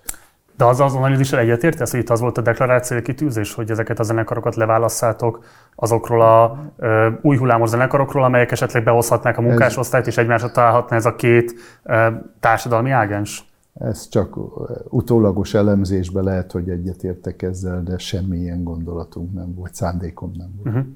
Ugye a tatai rock találkozó az volt az egyik fontos állomása a csöves, pánk és új hullámos zenekarok elleni hadjáratnak, amely során ezeket a rendszeres fiatalokat megfigyelték, hatóságilag begzálták. Ez részben a mi filmünkből is eléggé plastikusan kiderül. Többeket ugye be is börtönöztek, itt lehetne a CPG vagy a közellenség zenekarokat említeni. Te hogyan látod ennyi évtávlatából a te esetleges te személyes, illetve a hatóság, mint olyan általános felelősségét ezeknek a karriereknek a kettétörésében? Sem, sem nem, nem ezen a területen, ezeknek a részleteknek a, a munkálásában nem, azt kell mondanom, hogy nem jutott el hozzám. Nem volt ilyen kapcsolatom. Azt kell mondanom, hogy úgy körülbelül azért a, a havannai vit idején és a havannai vit utáni időszaktól kezdve az akkori állambiztonsági szervezet, amit akkor úgy hívtak, hogy 3 per 3, annak a ifjúsági ügyekben illetékes emberei kerestek bizonyos kapcsolatot. A KISZKB-ba is, de valószínűleg a kapcsolataik jó részét a területi, helyi, egyetemi szervezetekben keresték. Őszintén szólva ennek különösebb szerepére nem emlékszem. De ha érdekesebbet érdekesebb dolog jut eszembe, akkor az állambizt, ez egy jóval későbbi 80-as évek végi, majdnem a rendszerváltás előtti időszakhoz kapcsolódó emlék, amikor az akkori állambiztonsági szervezet illetékes belső elhárításért felelős vezetője egy aktatáskával megjelent.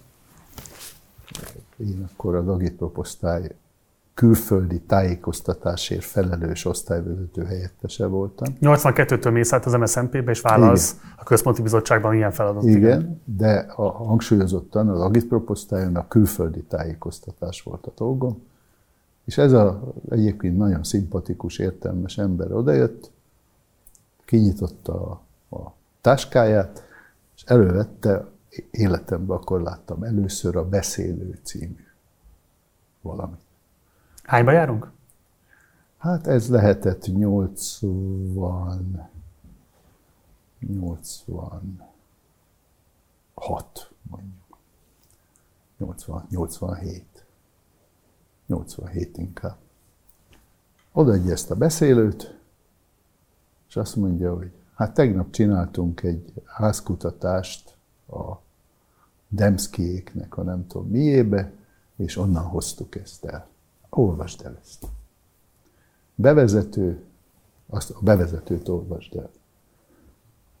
Mint kiderült, ez a Kis János szövege volt, és hát marha jól megfogalmazta, hogy mi az, ami, a Kádár, ami miatt a Kádár rendszert is le kell váltani.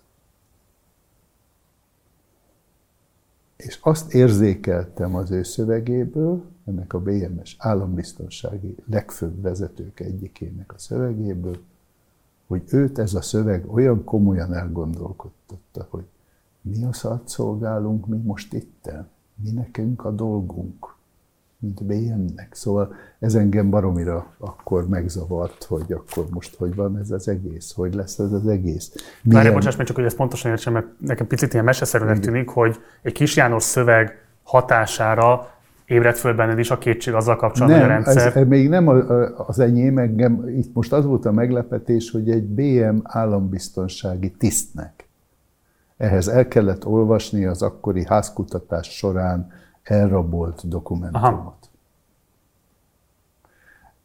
Azt természet... Ez az írás volt, ami elsőként kételyt vagy megrendülést ébresztett nem, a rendszer benne, nem. nem, benne. Benne valószínűleg igen. Benne Te ekkoriban már milyen lelkismerettel? Én akkor már uh, nagyon szerencsés voltam annyiban, hogy előtte uh, azért ez a külföldi uh, tájékoztatással, kapcsolattartással kapcsolatos funkció az azért egy sokkal nagyobb nyitottságot adott nekem. Tehát hagyd mondjak egy példát, azt kevesen beszélnek róla, hogy a akkori tájékoztatási hivatal volt egy ilyen szervezet, mint minisztertanás tájékoztatási hivatala. Ennek volt egy főosztálya, amelyik ellenőrizte a külföldről bejövő sajtót. Hát nem éppen demokratikus módon, a postán kinézték, hogy mi az, hogy a borítékban mi van. És ezt a főosztályt egy bizonyos Kádár János Né vezette. A Kádár János Né főosztálya kvázi cenzurázta ezeket a kvázi illegálisan beküldött lapok. Na most én, mint a külföldi tájékoztatásért felelős fazon a pártközpontba, egy csomó ilyen lapot megkaptam, amit ők kiszedtek. És hát ott elolvastam marha érdekes dolgokat, ami nekem egy jóval nagyobb nyitottságot adott. Még pillanatra menjünk vissza 83-ba, mert ott megjelenik egy kötetet Béke és leszerelés címmel. Tényleg? Öm, ott nyilván neked a, tehát értető okokból a szovjet álláspontot kellett képviselned Lesz. a két világhatalom közötti vetélkedésben, de ténylegesen hitted-e is azt, hogy nemzetközi feszültségekért elsősorban és alapvetően az Egyesült Államok tehető felelőssé? Igen, azt hiszem, hogy ezt akkor őszintén hittem. Az is kérdezem ezt, hogy ugye pont arról beszéltél az előbb, hogy te a nemzetközi kapcsolatok miatt tájékozódhattál olyan forrásokból is, amelyekből a magyarországi szélesebb nyilvánosság nem tudott tájékozódni. Ez sem formált ezen a világképeden? Nyilván, hogy formált, de azért az alapkérdésekben azért a szovjet álláspont az a, amerikaival szemben otthonosabbnak és elfogadhatóbbnak tűnt. Aztán már később, 80, a 80-as években, 84-től kezdve a, volt egy olyan lehetőség, meg kényszer, hogy a szocialista országban működő testvérpártok agitproposztály helyettes vezetőinek találkozói. És ezeken a hozzám hasonló beosztású, tehát a külföldi tájékoztatásért felelős pasik és nők találkoztak. Most ezeken az értekezleteken azért ezt utána többen elmondták, akikkel kapcsolatban maradtam, hogy azért ebben nagyon jól látszott az, hogy a magyar pártnak ebbe azért egész más szerepe van, mint a többiek. Tehát mi sokkal nyitottabbak lehetünk, sokkal, tehát például sokkal jobban vettük később a 80-as évek második felébe a Gorbacsovi fordulatot. Oda is el fogunk jutni, de még a 80-as évek közepén vagyunk. Ha azt mondom neked, hogy 1986. április 26-a, akkor felteszem, tudod, hogy mi történt azon a napon. Mi történt? Akkor történt ugye a Csernobili atomkatasztrófa. Na most ennek a magyarországi erről szóló híradásodnak a Magyarország elterjedésében neked volt egy megkülönböztetett szereped, és szeretném, hogyha erről beszélnénk egy kicsit. Ugye 28-án, tehát kettő nappal a katasztrófa után Bedő Iván, aki a Magyar Rádió hírszerkesztőségének a turnus vezetője volt, a BBC ére is támaszkodva a következő hírt adta az eseményekről. A Szovjetunió belül Csernobil atomerőműben baleset történt, a jelentések szerint az egyik reaktor sérült meg és többen megsebesültek. Az illetékesek megkezdték az ukrajnai atomerőműben keletkezett üzemzavar megszüntetését. A károk felszámolására kormánybizottságot hoztak létre, Stockholmban közben bejelentették, hogy Dániától Finnországig észlelték a radioaktív sugárzási szint hirtelen növekedését. Ottani szakértők szerint a radioaktív felhő rövid időn belül eljutott a skandináv félsziget felé. Ezt ugye este 21 órakor mondta a vedő, ezt a hírt azonnal letiltották, nem ismételték meg másnap, őt magát fedésben részesítették, és te másnap reggel, tehát április 29-én álltál ki a nyilvánosság elé, részben relativizálva, részben pedig tagadva a Bedő által elmondottakat. Arról beszéltél, hogy a szerencsétlenségnek kis számú sérültje van, hogy az atomerőműben tovább tart a sugárzás, és hogy a sugárszennyezés egy kis körzetet érint, és így tovább és azt is kimondtad, hogy Kievben nincs szennyeződés. Hogyan zajlott ennek az akkori éjszakának a története? Hogyan emlékszel erre a visszamából? Hát ezt elég egyszerű elmondani, mert akkor az én főnökömet úgy hívták, hogy Lakatos Ernő. Ő volt az agitproposztály vezetője, Igen. egész kitűnő ember, nagyon jóba voltunk, kitűnő pasi volt, bár nagyon rossz híre volt, mert rettentő ilyen erőszakos módon beszélt, de egy tök jó fej. Megtartottam. De a Csernobil ügyben valamilyen felső döntés kapcsán még ezelőtti napon, vagy két nappal kaptunk egy olyan, a Lakatos Ernő kapott egy olyan döntést, hogy a Csernobillal kapcsolatos kommunikációért nem mi vagyunk, tehát nem az agitproposztája felelős, hanem Maria József, miniszterelnök helyettes. Ezen úgy kicsit úgy felkapta a fejét az Ernő is, és ezt közölte velem, hogy majd meg fogjuk hallgatni a Maria Jóskát, hogy milyen információkat kap Moszkvából, és annak megfelelően fogunk mi sajtótájékoztatót, illetve értekezletet tartani. Itt van egy elvi kérdés, amit figyelembe kell venni a, válasz értékelésénél. Az akkori felfogásban az egy alapvető szabálynak számított, hogy egy adott országon belüli történésekről az adott ország hivatalos tájékoztatóinak a véleményét, vagy értékelését, vagy esettörténetét kell alapul venni. És különös tekintettel a szorosan együttműködő úgynevezett szocialista országok pártjaira. Ezért mi azzal az állásponttal, vagy alapállással léptünk ebbe a helyzetbe be, hogy mi azt fogjuk első hírnek továbbítani, ami Moszkvából érkezik, ami Csernobilból érkezik, ami mondjuk Kijevből érkezik. A második fő szempont, hogy azt tekintjük fő kérdésnek, hogy mennyiben fenyegeti veszély a magyar embert. Tehát, hogyha a szelek erre jönnek, akkor ennek mi a veszély. És ebből a szempontból arra, tehát azzal a szabályjal fogadtuk azt, ami a Maria Jóskától jön, hogy mi nem mondhatunk mást, mint amit hivatalosan Moszkvából közölnek. Úgyhogy ezen alapult az egész szöveg.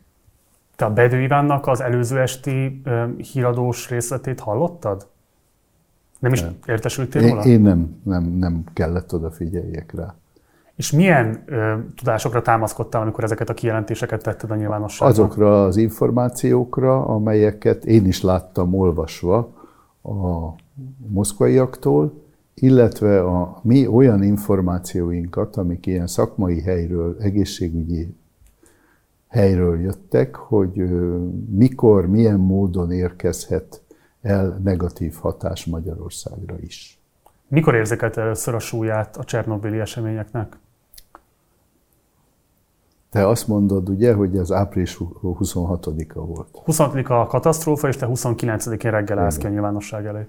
Hát akkor erre elmondom azt, hogy május 1-én délután a gyerekeimmel elmentünk egy hétvégi bulizásra, szexárd mellé, ott kibéreltünk valami vadászházba valami szállást, és egész nap rohangáltunk kint a erdőbe, hogy megnézzük, hogy nem jönnek-e vadak, mert ezt akartam a csajaimnak megmutatni. És ott játszottunk egész nap a szabadba. Tehát ennyire nem éreztem veszélyt. Ugye um, Lakatos Ernő illetve utolsó interjújában úgy fogalmazott, hogy semmit nem mondhattak a lakosságnak a szocialista Magyarország vezetői a Csernobili atom balesetről.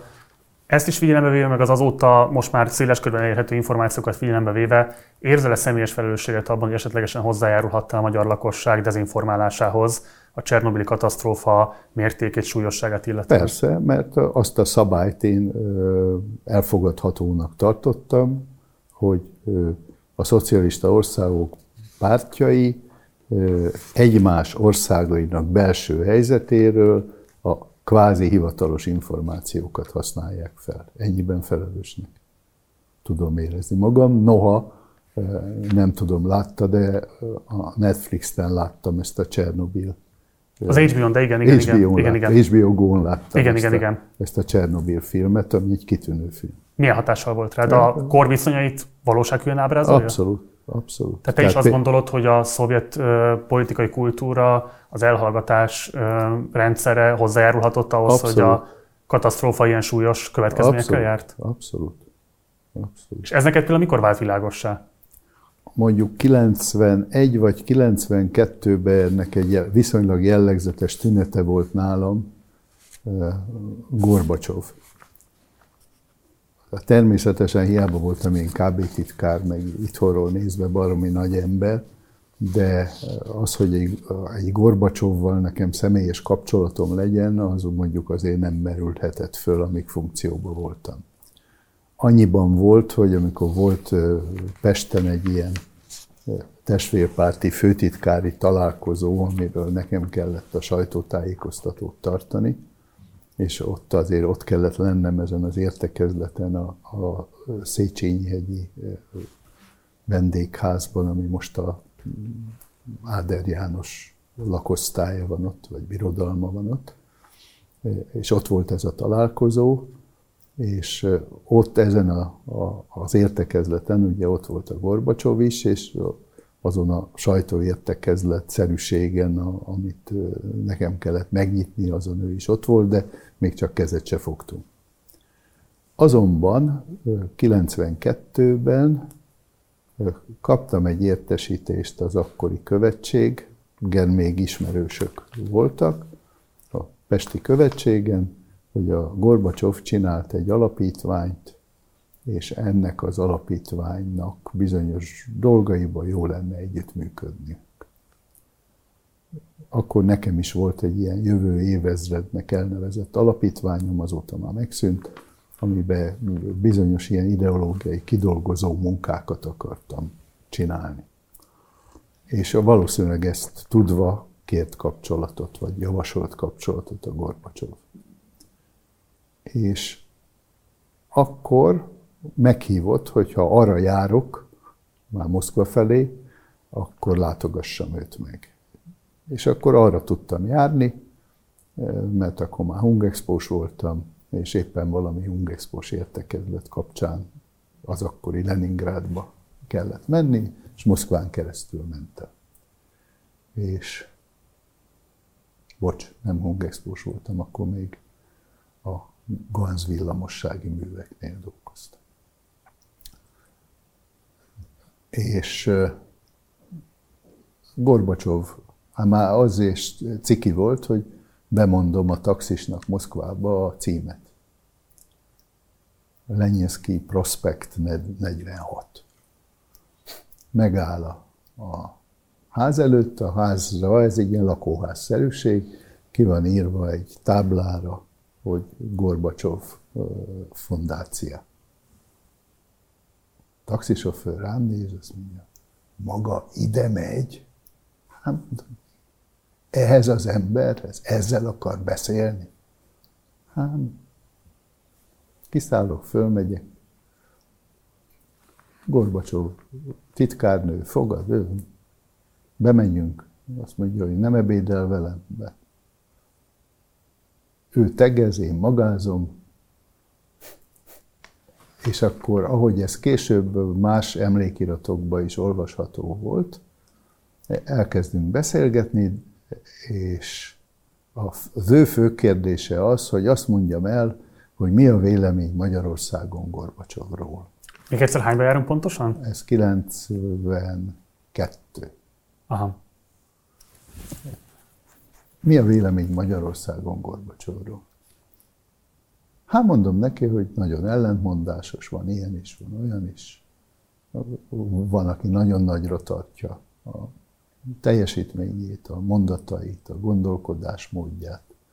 És van, aki árulónak tartja. Mire megállít, azt mondja, hát hogy mondhatnak ilyet, hogy én áruló? Nem, de nem úgy mondja, hogy én áruló, hanem hogy Gorbacsov áruló. Tehát ő magáról állandóan ilyen egyes szám harmadik személy beszél. Aztán ezt megtárgyaltuk, lecsillapodott, nem lett semmi következménye, de ez a, a egyes szám harmadik személy, ez nagyon megmarad bennem, és az, hogy ő e,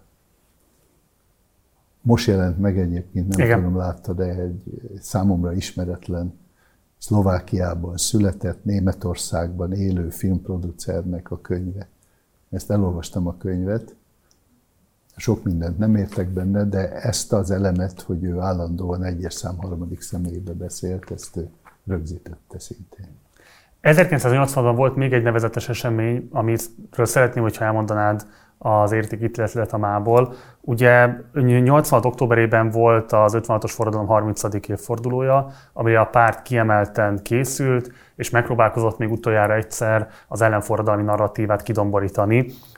Ugye itt konkrétan van egy három részes tévéfilm, ami Berec János szakértésével készült, velünk élő történelem volt a címe, amely az 56-ot hatalmi harcként a néphatalom versus a nép ellenségei próbált ábrázolni. Miért volt szerinted szükség erre a kampányra? Miért próbálkozott elébe menni egy ilyen helyzetnek a párt, és mi volt ebben kifejezetten az agitációs és propagandaosztály szerepe? A, ebben az agitproposztályos szerepben nekem dolgom nem volt. A, a, az azonban, ugye a, a Beresznek a szerepe ebbe azért némiképp a párt funkcióján kívüli. Uh-huh. Hiszen ő a, a diszertációját erről a témáról írta, és ez neki egy ilyen fontos témája volt. Egyébként ezzel a dologgal az ellentmondásos kádári szerep, ami, ami azért eléggé megjelenik a Kádár utolsó éveiben. amikor is ugye azon a bizonyos KB ülésen 89-ben ő nem mondja ki a, a Nagy Imre nevét. Igen. Tehát ő egy olyan pszichés gátlás alatt volt ebben a témában, ami, ami nagyon elgondolkodtató. Tehát ebben az értelemben azt gondolom, hogy a, a, az agitproposztály, tehát az én munkahelyem, a, a főnökünk, az akkori főnökünk Gáspár, vagy a Berec, és az osztályvezető Lakatos, az teljes egészében ezt a kádári igényt szolgálta ki. De hadd mondjak el egy sztorit erről, ami, ami nekem nagyon sokat jelentett információba. Ugye abban az időszakban, még mielőtt KB titkár lettem, a Agitproposztály külföldi tájékoztatásért felelős helyettes vezetője voltam, így én voltam felelős a külföldi interjúkért. Uh-huh. Kádár János interjút ad a Time magazinnak. Ma is előveheted azt a Time magazin példányt, ahol a Kádár van a címlapon, és egy saktábla Igen. van előtte. Na ennek az interjúnak a előkészítése volt a feladatom. Hát az, hogy előkészítés, az egy kicsit túl nagyképűen hangzik, mert ezekben a helyzetekben az volt az én dolgom, hogy a jelenlegi képviselői irodaház földszintjén várjam a amerikai újságírót, aki egy fotóriporterrel együtt ketten érkeztek, majd felkísérjem őt az első emeleti tanácsterembe, az első emeleti dolgozószoba részbe, ahol a Kádár dolgozószobája volt. Ott bemegyünk a titkárságra, a titkárnő beszól a Kádárnak, hogy itt vannak az amerikaiak, mire bekísérem a újságírót, leül az asztal egyik oldalára az újságíró, a másik oldalra a Kádár, és a Kádár mellé leülök én. A fotóriporter közben ott mozog és fotózik, és elkezdődik az interjú, és ott van egy tolmács még előre. Te akkor már jól beszéltél angolul? Nem. Nem. Nem, és nem, nem is volt ezzel semmi dolgom más. Majd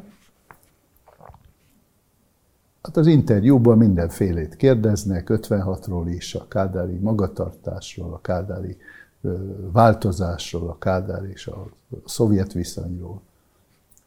Egy jó interjú, nagyon körülbelül egy óra, egy óra, tíz perc múlva vége, Nekem még az a dolgom, hogy miután ők kezet fognak és elköszönnek, lekísérjem őket a földszintre, én is kezet fogok velük, és ők elmennek. És még annyi a dolgomhoz tartozott, hogy visszamenjek a Kádár szobájába.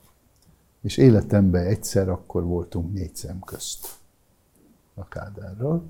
Akkor a Kádár a marha nagy dohányos volt, előveszi a cigéjét, azt így nyomogatja és elkészíti, hogy rágyújtson. Mit szívott? Szimfóniát. Igen. És a cigaretta gyúrása közben hallgatott el. A kérdése az volt, hogy mit iszik. Mindegy. Behívja a titkárnőjét, és mondja, hogy hozzon két kis viszkit. Ekkorát. És akkor behoztak két pohár viszkit, és akkor ő továbbra is a cigijét rázza, fújja, intézi, és elkezdi mondani a kommentárjait a beszélgetésről. És amikor hosszasan szórakozik a cigivel, akkor módot éreztem arra, hogy megszólaljak, és azt mondom, hogy hát Kádár elvtárs nem gondolja, hogy azért az én eh, nemzedékemnek, az én korosztályomnak azért többet kéne tudni erről az 56-ról, hogy hogyan volt ez a, a Kádár elvtárs és Nagy Imre viszony. Azt hányban mondtad neki? Ez, akkor ez 86. Hm. 85. lehetett. Hogy ezt az én nemzedékem azért tudni szeretné. Azt mondja, hogy hát maga tudná, és akkor elkezdi mondani azt a egyébként ismert részletet, hogy amikor együtt a Nagy Imre dolgozó szobájában volt egy megbeszélés, azon a megbeszélésen ugye nem tudjuk, mi zajlott le, arról kijöttek, és az előszobába a Nagy Imre elmondta azt, hogy most pedig úgy döntöttünk, hogy. És ekkor jött ugye a, a, szovjet bevonulás elleni fellépésnek a kinyilatkoztatása. Most a Kádár elmondása szerint ez a szituáció volt egy árulás, mert erről a beszélgetésen nem esett szó, nem beszéltek erről, nem volt ilyen döntés, és ő ezt tartotta egy kulcskérdést. Meghallgatom, nincs több kérdésem, elfogyott a viszki, kimegyek. Annak, ide, annak idején a szokásnak megfelelően, telefon, acélnak. Mondom neki, hogy most jöttem ki, acélelvtárs, meg volt az amerikai, a Time Magazine interjú. Jöjjön be!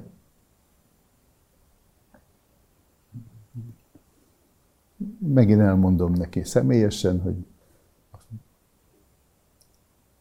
és mondom, hogy hát volt egy lehetőségem utána, hogy ott maradjak, és megkérdeztem a Kádár elvtársat arról, hogy ez a Nagy Imre dologról többet kéne tudni. És mit mondott magának?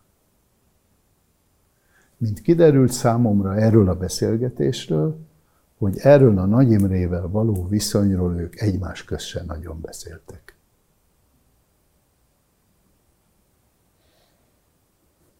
Tehát ez egy ilyen tabu téma volt a Kádár számára. Te ekkoriban, és akkor itt kérdezem kifejezetten ezt a 86. októberi 30. évfordulót, ellenforradalomként vagy forradalomként gondolt Ellenforradalomként. Ebből a szempontból én még abba is saját tudásomról, tudatomról csak egy negatív választ, vagy rossz véleményt teszlek alkalmassá téged, hogy a, azon a bizonyos uh, 88 azt hiszem 88 Igen, 88 október, november 4-e. November 4-én a köztársaság téren, ahol, mint budapesti pártitkár, nekem volt szerencsém beszédet mondanom, idézőjelben a szerencsét, ott én ellenforradalomnak neveztem. De meggyőződésből, vagy pedig kötelességtudatból? Hát, nem volt ez elválasztva nálam. Tehát nem. Én, még ma is most, amikor az első kérdést föltetted, Igen. akkor is volt bennem egy ilyen pillanatnyi gátlás, hogy hogy is válaszoljak a te forradalom kérdésedre. Tehát még most is az gyakran jön elő bennem, hogy ellenforradalomnak kéne mondanom. De hogy mondanád? Tehát, hogy mi, mi, mi, mikor Ma már forradalomnak ki? mondanám.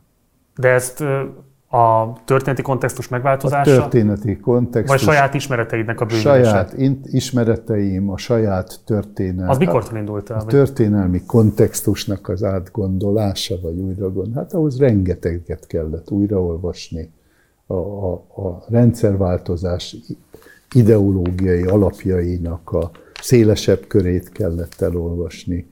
Ahhoz sok olyan emberrel való kapcsolat kellett, mint, mit tudom én, Berenté Iván, akivel jó barátságba lehettem, vagy Szinetár Miklós, vagy hát még egy pár évig Acél György, uh-huh.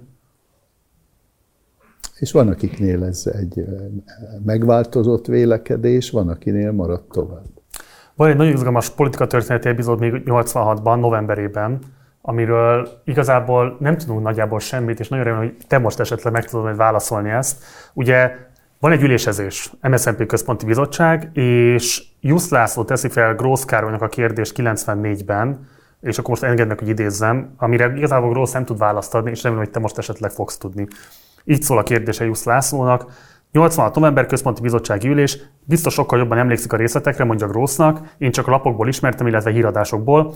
de azt tudom, hogy akkoriban még nem volt túlságosan sok külföldi tudósító Budapesten, valami miatt viszont Bécsből idehívtak nagyon sok külföldi tudósítót, akik itt vártak, és azzal érkeztek, hogy valami bombasztikus dolog fog történni. Azt revesgették, hogy Kádár János menesztése. És aztán volt egy nemzetközi sajtóértekezetről, az ég a világon semmit nem mondtak, és ezek itt álltak, és nem értették, hogy miért lettek ők idehívva. Mi volt ez? És ezt azért is kérdezem, hogy te voltál akkor az agitációs és propaganda osztálynak kifejezetten a külföldi sajtókapcsolati vezetője. Erre a szitúra sem nagyon emlékszem.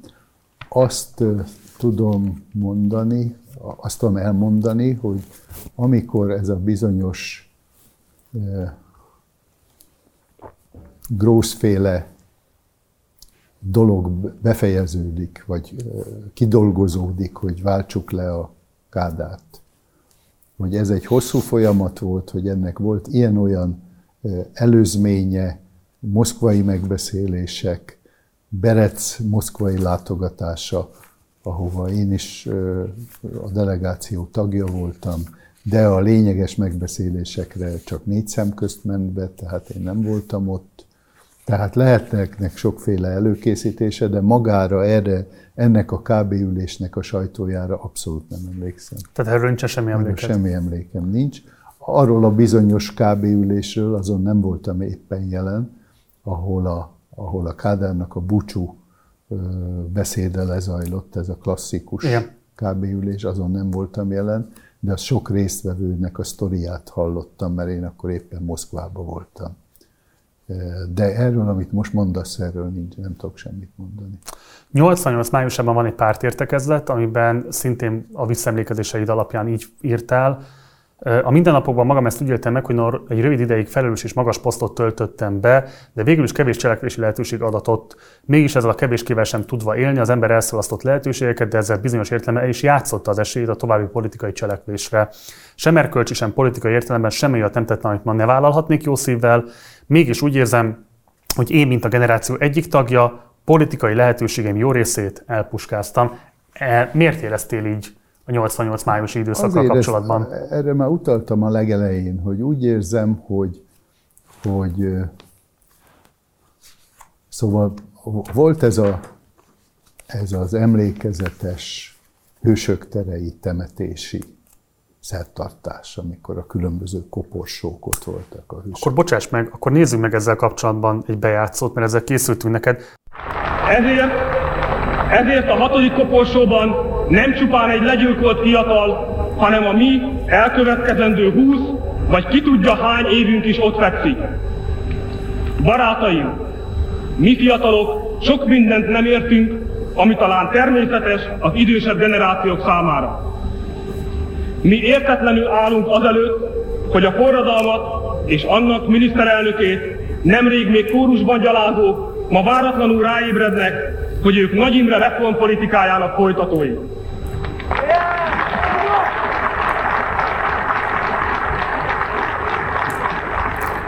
Azt sem értjük, azt sem értjük, hogy azok a párt és állami vezetők, akik elrendelték, hogy bennünket a forradalmat meghamisító tankönyvekből oktassanak, ma szinte tülekednek, hogy mint egy szerencsehozó talizmánként megérintessék ezeket a koporsókat. Ott voltál téren? Na, ez remekül jött ez a, mert pont ezt akartam mondani, hogy miért nem voltam ott. Budapesti pártitkár voltam, rendezvényekért felelős agitpropért felelős, propagandáért felelős. Hát tök normális lett volna, hogy ott legyek.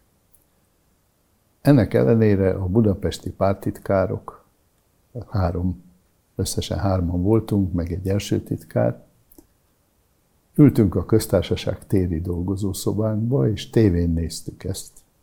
Mert nem mertünk kimenni, ugyanis erről volt szó, hogy itt a hangulat az lesz, hogy csak olyanok menjenek ki, akiknek valami szerepük van a most következő politikai folyamatokba. És ezért Német Miklós, Posgai Imre, nyilván ők ragaszkodtak ahhoz, hogy saját szerepük ott legyen, alapján ott legyen, de mi nem tudok máshogy fogalmazni, féltünk oda. Lincseléstől, vagy mitől? Nem. Csak egyszerűen, hogy a, a hangulat olyan, hogy minden, amit mi képviseltünk, és minden, amit csináltunk, ez azért két teljesen különböző dolog, hiszen képviseltünk olyat is, amit az előző nemzedékek csinálnak. Hogy csináltuk-e vagy nem, ez már megint más kérdés.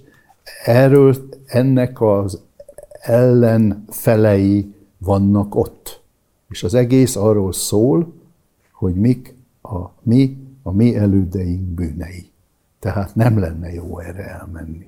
Úgyhogy ez volt a, a, a vélekedés. Erről a beszédről és Orbán Viktor akkori fellépéséről hogyan gondolkodtál, milyen benyomást tett rád? Rossz.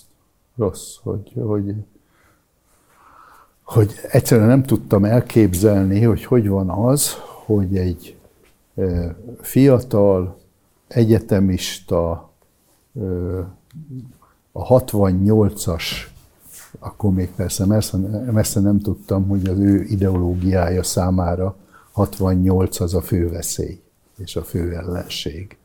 Tehát 68 után felnevelkedett generáció emberei ebbe ilyen álláspontot vallanak a 56 óta bekövetkezett változásról. Tehát én azt nem tudtam elfogadni, hogy 56 utáni néhány év, azt tulajdonképpen odaszámítom 56 előttől, de mondjuk 62, 63, 64-től 68-on át én egy egészen más típusú rendszernek éreztem magam a részesének.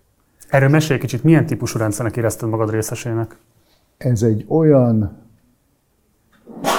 olyan ö, szocializmus címszó alatt létező rendszer, ami egy reformszocializmusnak nevezhető, ami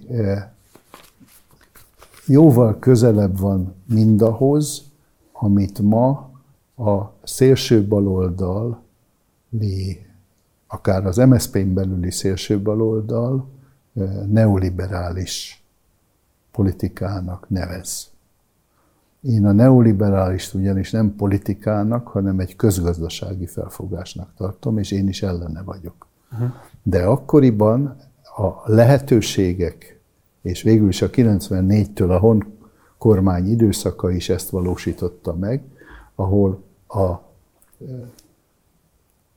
köztársasági parlamentáris demokrácia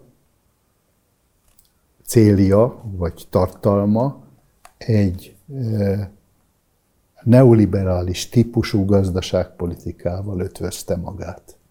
Lehet, hogy ez az SDS nyomása volt, de azt gondolom, hogy ez inkább egy elég természetes dolog volt. Ma ezt utólag már bírálja a baloldal hozzám közel álló része is.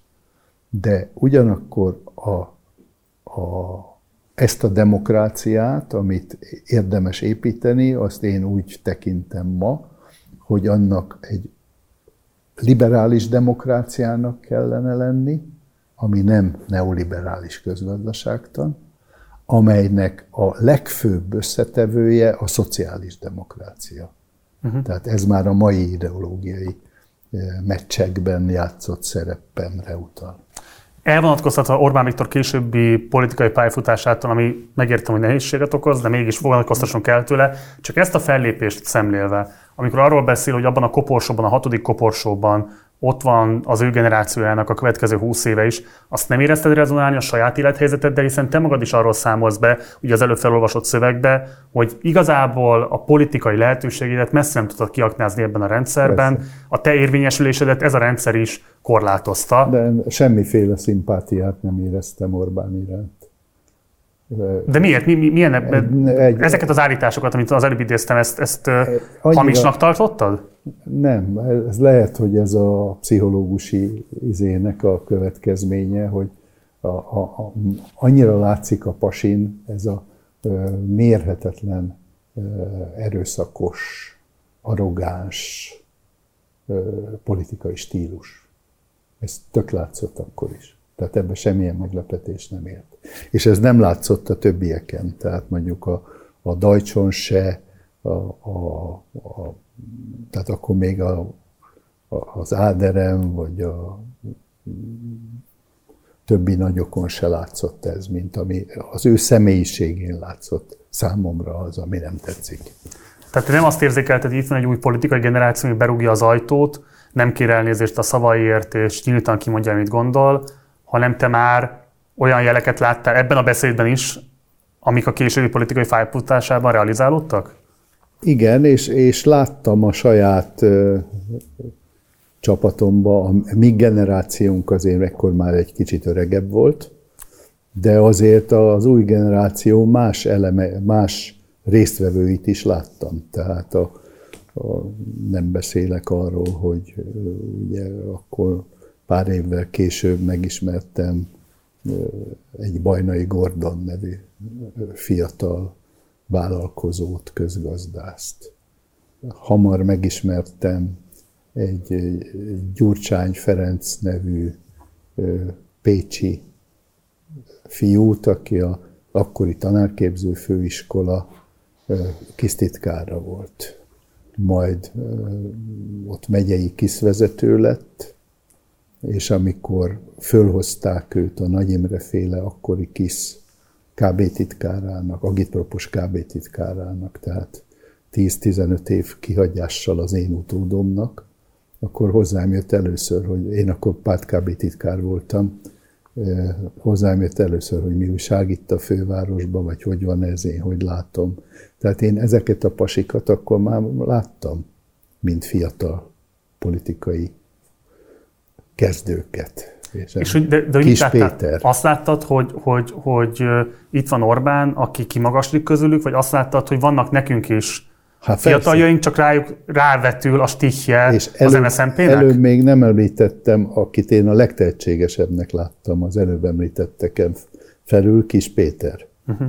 A volt műegyetemi kisztitkár, akit onnan ismertem, és aki akkor már a budapesti KISZ főnöke volt. Tehát én ezeket a pasikat jóval vonzóbb, és hát nyilván ideológiailag, politikailag is hozzám közelebb álló embernek láttam, de úgy éreztem, hogy ezek megfelelő versenytársai. Uh-huh. Ha, ha már mondjuk intelligencia kvóciensbe akarnád lemérni a különbséget. Picit előre szaladtunk, mert még egy dolgot meg szerettem volna neked mutatni, és szeretném róla kikérdezni a véleményedet. Ugye Grósz Károly elhíresült beszéde a 88-as, jól mondom, igen, kongresszuson. Célirányos, végig gondolt koncepció alapján akarják szélezilálni a szocializmus intézményrendszerét. A harc eredménye csak tőlünk függ, mert osztályharc lett ez a javából. Attól, hogy képesek vagyunk-e visszanyerni önbizalmunkat, magunk mellé tudjuk-e állítani a józan erőket, és ha kell, az ellenséges, ellenforradalmi erőkkel szemben határozottan fel tudunk elépni. Ha nem, az anarkia, a kához, és ne legyen illúzió, a fehér terror fog eluralkodni. Ott voltál a teremben, amikor elhangzott ez a beszéd? Persze. Milyen hatást tett rád akkor? Hát, normális, tehát a, az időpont teendőinek megfelelő. De amit szeretnék elmondani, az az, hogy itt az előbb már érintettem, és ide is ez passzol, hogy egy generációs szakadékot én akkor éreztem, mint ahogy mondtam neked, hogy Fölfele. ez a társaság, ez be akar kerülni az öregek helyére. És holott már itt vagyunk mi is, akik erre sokkal jobban képesek vagyunk. Tehát e, azért ez az érzés, ez, ez, ez elég erősen kísérte ezt. Kérlek, hogy képezd meg ezt a két szintet, tehát hogy Grószék mellé kiket sorolsz be, illetve Grósz, magad, magad mellé kiket sorolsz be. Tehát... Grósz, Berec, Havasi Ferenc, hát nem beszélve azokról a öregekről, akinek már nagyon kéne menni, gondoltuk mi Gáspár Sándort, Apró Antalt, meg ilyen neveket említek, mhm. akiknek már nagyon semmi keresni valójuk van, és ott van az a, a, az a generáció, aminek a képviselői azért részben a KISZ-KB-ból jöttek, azóta különböző más helyeken dolgoznak. Mit tudom én, a Fejti Gyuri akkor már Borsod megyei első titkár volt, Delga, mi említettem, hogy sportállamtitkár, és még egy csomóan sok fontos helyen voltak. Én ezeknek a kvalitásait lényegesen, minőségileg másnak éreztem, mint a előttünk álló generációét. Tehát éreztem egy generációs szakadékot. És éreztél olyan veszélyt, hogy amiben nem történik meg ez a generációváltás, nem ti kerültök most vezető pozícióba, amikor már azért ezeket a társadalmi Igen. mozgásokat pontosan lehet detektálni, akkor az olyan versenyhátrányt jelent a számotokra, ami azt fogja eredményezni, hogy az átalakulásban vesztesei lesznek majd ennek a tülekedésnek? Ez kétségtelen, ez, a, ez, a, ez egy nagyon fontos, jelentős tanulság, hogy a Magyar Szocialista Párt megalakulásának időszakában, amikor a párt megalakult, ugye akkor én voltam a nemzetközi szóvivő azon az alakuló kongresszuson, és nekem kellett nemzetközi sajtótájékoztatón bejelenteni az új pártot. Ugyanakkor, mint volt agitpropos titkár, a régi párt agitpropos titkára, amikor létrejött az a Posgai által vezetett munkabizottság, amik az új programot megcsinálja, abban én is benne voltam. És hát ugye addig is, és attól kezdve is minden lehetséges politikai fordulatnál, meg választásnál mindig az egyik szerkesztője voltam a különböző programoknak, máig. Úgyhogy ebben részt vettem, ott akkor értékes segítőim voltak, de utána, miután a nyers Rezső vezetésével létrejött az MSP, akkor a, azt a feladatot, tehát nem akartam, vagy nem, nem is tudtam elképzelni, hogy én valami szerepet vállaljak az új pártvezetésbe. A nyers Rezső arra kért, hogy maradjak ott az ő tanácsadójaként. De akkor annak azt már nyilvánvalónak éreztem, hogy én nem fogok az apparátusba ott maradni a Magyar Szocialista Párt apparátusába tagja leszek, vállalok bizonyos lehetséges, nem előle járó tisztségeket, és akkor lettem a választmány tagja, és azóta vagyok választmányi tag, meg voltam választmányi elnök helyettes 15-20 évig, de most már e pillanatban a választmány szakma politikai kerekasztalátnak vagyok az elnöke. Tehát ez a programcsinálásnak a nem tudom micsodája, mindegy de elől lévő funkciót én nem akartam vállalni, nem is akartak betolni ebbe, mert azért egy utolsó MSZNP KB titkárból ne legyen tisztségviselő az újba. Ebben azért voltak olyan különbségek, tehát mit tudom én, ez szubjektív dolog. Nem voltam kifejezetten jóba Horn Gyulával, ezért a Hongyula időszak... Miért nem? Ennek személyes oka van, nem, nem volt szimpatikus a pasi. Egyszerűen. Amikor a mokkal átvágták a kerítést, arról te mit gondoltál? Ahhoz tök jó volt.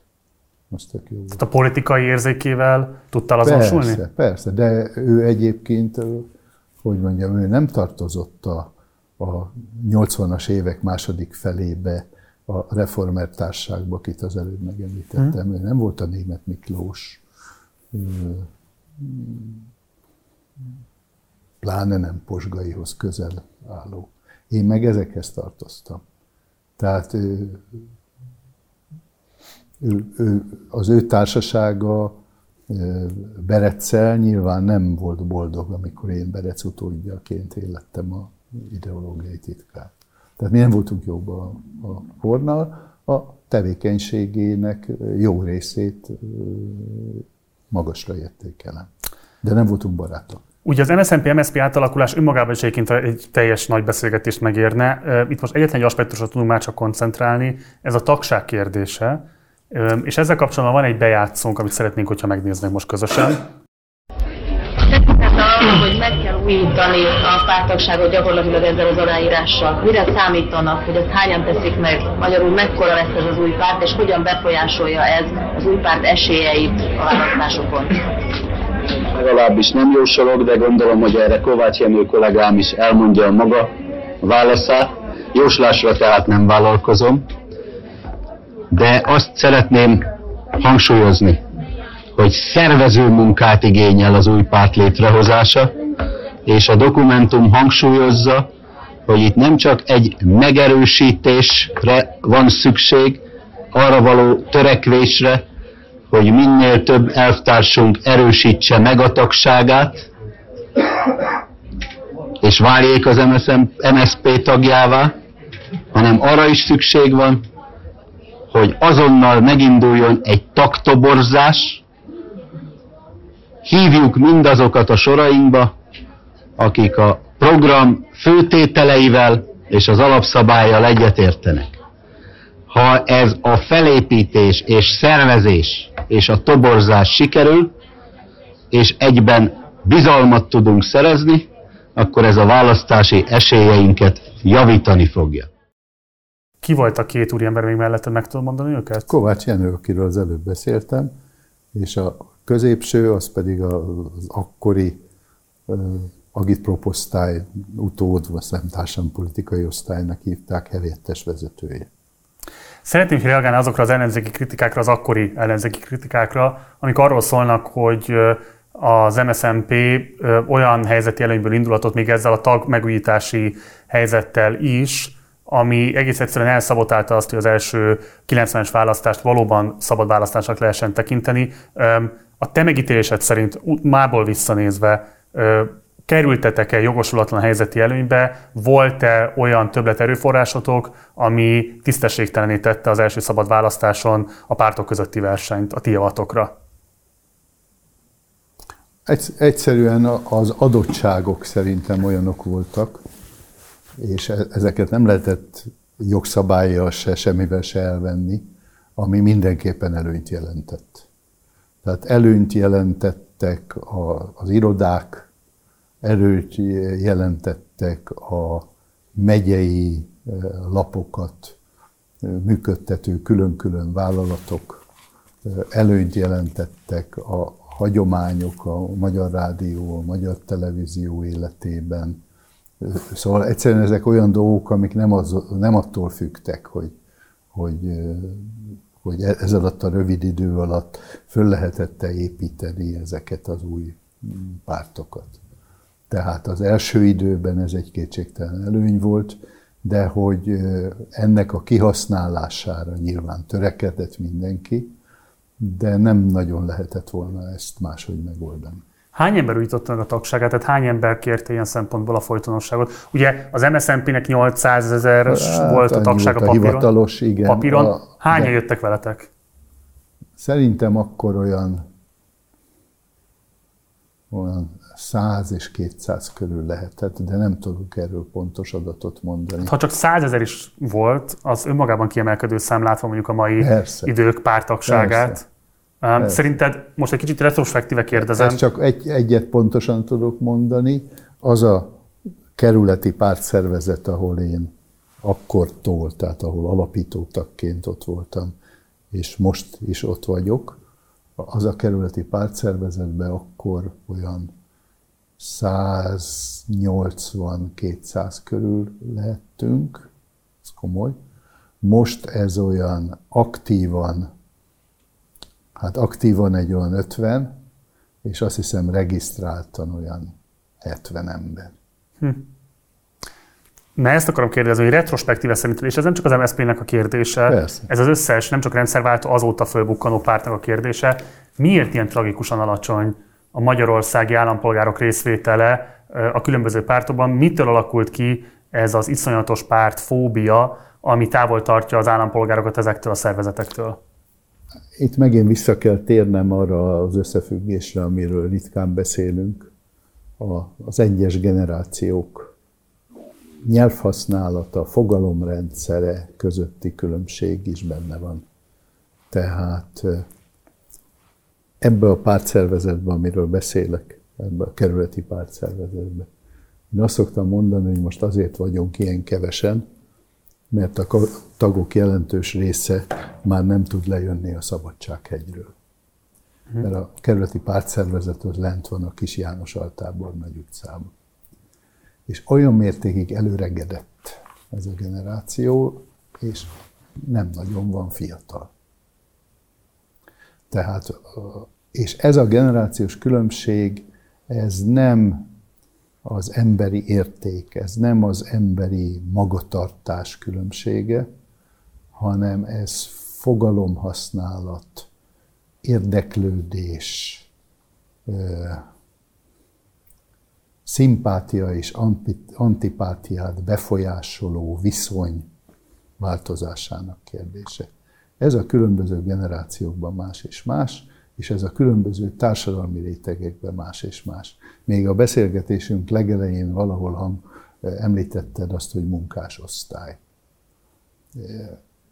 Akkor nem volt lehetőség arra, hogy ebbe beleszóljak, de ezt is meg kéne gondolni, hogy én szerintem politikai értelemben persze lehet használni, és a világban ezt használják, ezt a fogalmat, hogy osztály, vagy társadalmi osztály. Igen, te réteget használsz. De én szerint. mindig réteget használni. Miért?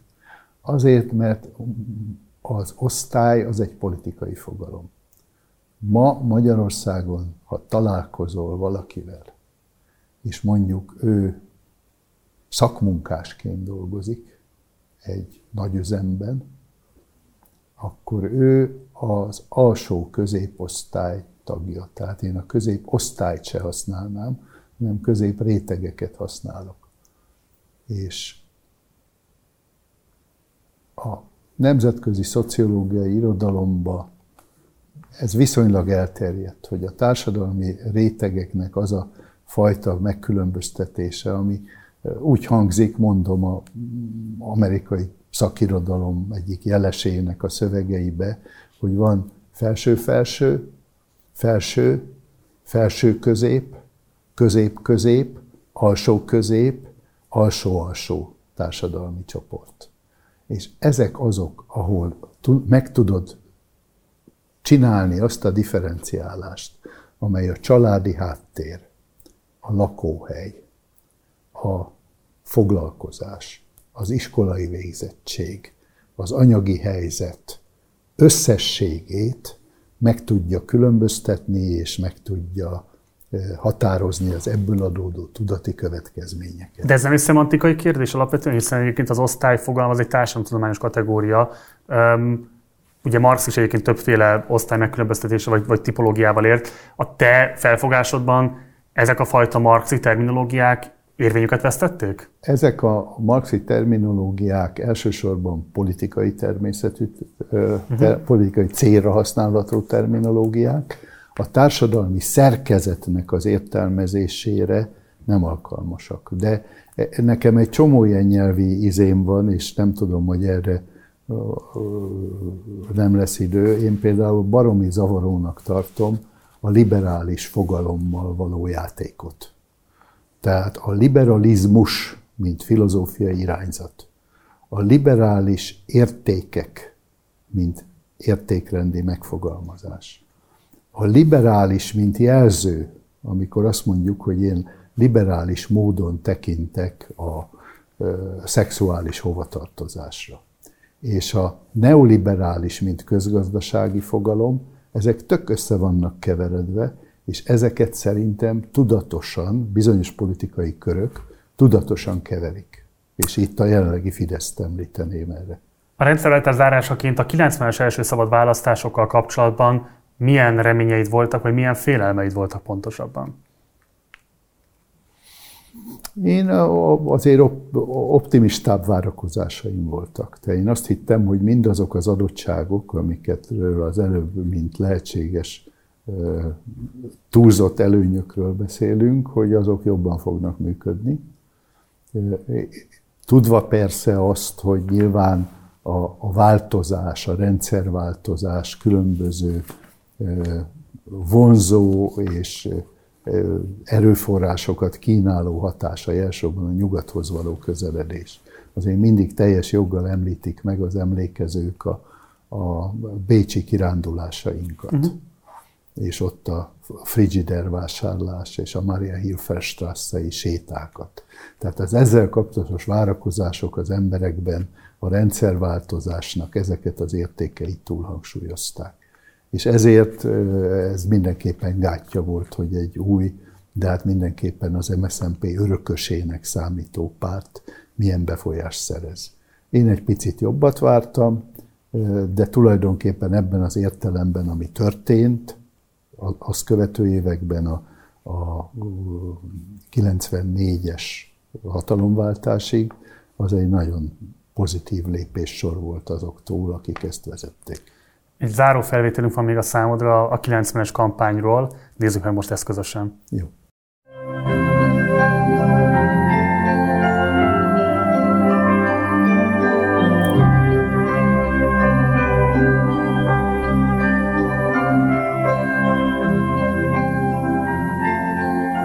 A szocialista párt nélkül nincs európai Magyarország. Nem tűnik egy nagyon dinamikus kampányfilmnek az, amit összeraktatok. Nem. Ugye a többi kampányfilm összevetve, hogyha most nem tudjuk bemutatni őket, de hogy nagyon színes volt a paletta, radikális követelések, különböző erős szlogenek használata jellemezte ezt a kampányt. Nálatok meg egy biztonsági játékra való törekvés látszik Posga Imrével a középpontban. Miért hoztátok ezt a stratégiai, taktikai döntést? Nem emlékszem, hogy ebbe bármilyen szerepem lett volna, de most nagy örömmel látom, mert ma a, a magyar jövő alapkérdésének sajnos nem a magyar választók erejében vetett bizalmat, hanem Európa jövőjét tartom. Amennyiben egy erősebb és mélyebb Európa integráció jön létre, akkor lesz Magyarországnak nekünk kellemes jövője, vagy lehető jövője. Ha nem, akkor tovább mélyedünk, illetve haladunk kelet felé. János, mindenképpen majd egyszer gyere még vissza, mert a 90-es évek utáni időszakról egy másik beszélgetésben fogunk majd értekezni, mert időknek a végére értünk. De egyetlen egy kérdés muszáj föltenem, és szeretném, hogyha erre válaszolnál. Részben azért is, mert a személyet megtalált különböző kritikák az elmúlt egy évtizedben is ezt tematizálták, és szerintem még így a nagyobb nyilvánosság előtt neked nem volt lehetőséged erre, ezekre a kritikákra reagálni. Ugye 90 után egy új korszak kezdődik a karrieredben, részben nagyon fontos vállalatoknak leszel a vezetője, csak néhányat hadd említsek meg. Interkontakt Kft. ez egy magyar-kanadai tanácsadóvállalat, a résztulajdonos és ügyvezető is voltál, aztán egy olasz többségi tulajdonú a Ganz Ansaldo villamossági RT igazgatóságának az elnöke lettél, utána a Kaola kozmetikai RT igazgatóságának lettél az alelnöke, és így tovább Hungexpo, Bábolna, egy egyedülállóan gazdag vállalkozói karrier. Veled szemben, és azokkal szemben, akik a pártalami apparátusból érkezve a rendszerváltás után meghatározó gazdasági szereplőké tudtak válni, vállalkozói karriert tudtak befutni, rendszeresen megfogalmazzák azt a kritikát, nem csak a politikai jobboldalról, hanem akár a veletek szimpatizálók közül is, hogy itt konkrétan a politikai tőkét váltottátok gazdasági haszonra, olyan pozícióban voltatok, ami determinálta ezt a sikert, tehát valójában visszaéltetek azokkal az eszközökkel, azokkal a pozíciókkal, amik 89-95 a diktatúra biztosította számotokra. Mit válaszolsz ezekre a kritikákra, mennyiben tulajdonítod ezeket a vállalkozói sikereket a saját érdemednek, és mennyiben mondod azt, hogy valóban szerepet játszott ebben az a kivételezett politikai pozíció, amit 89-90-ben a rendszerváltás pillanatában elfoglaltál?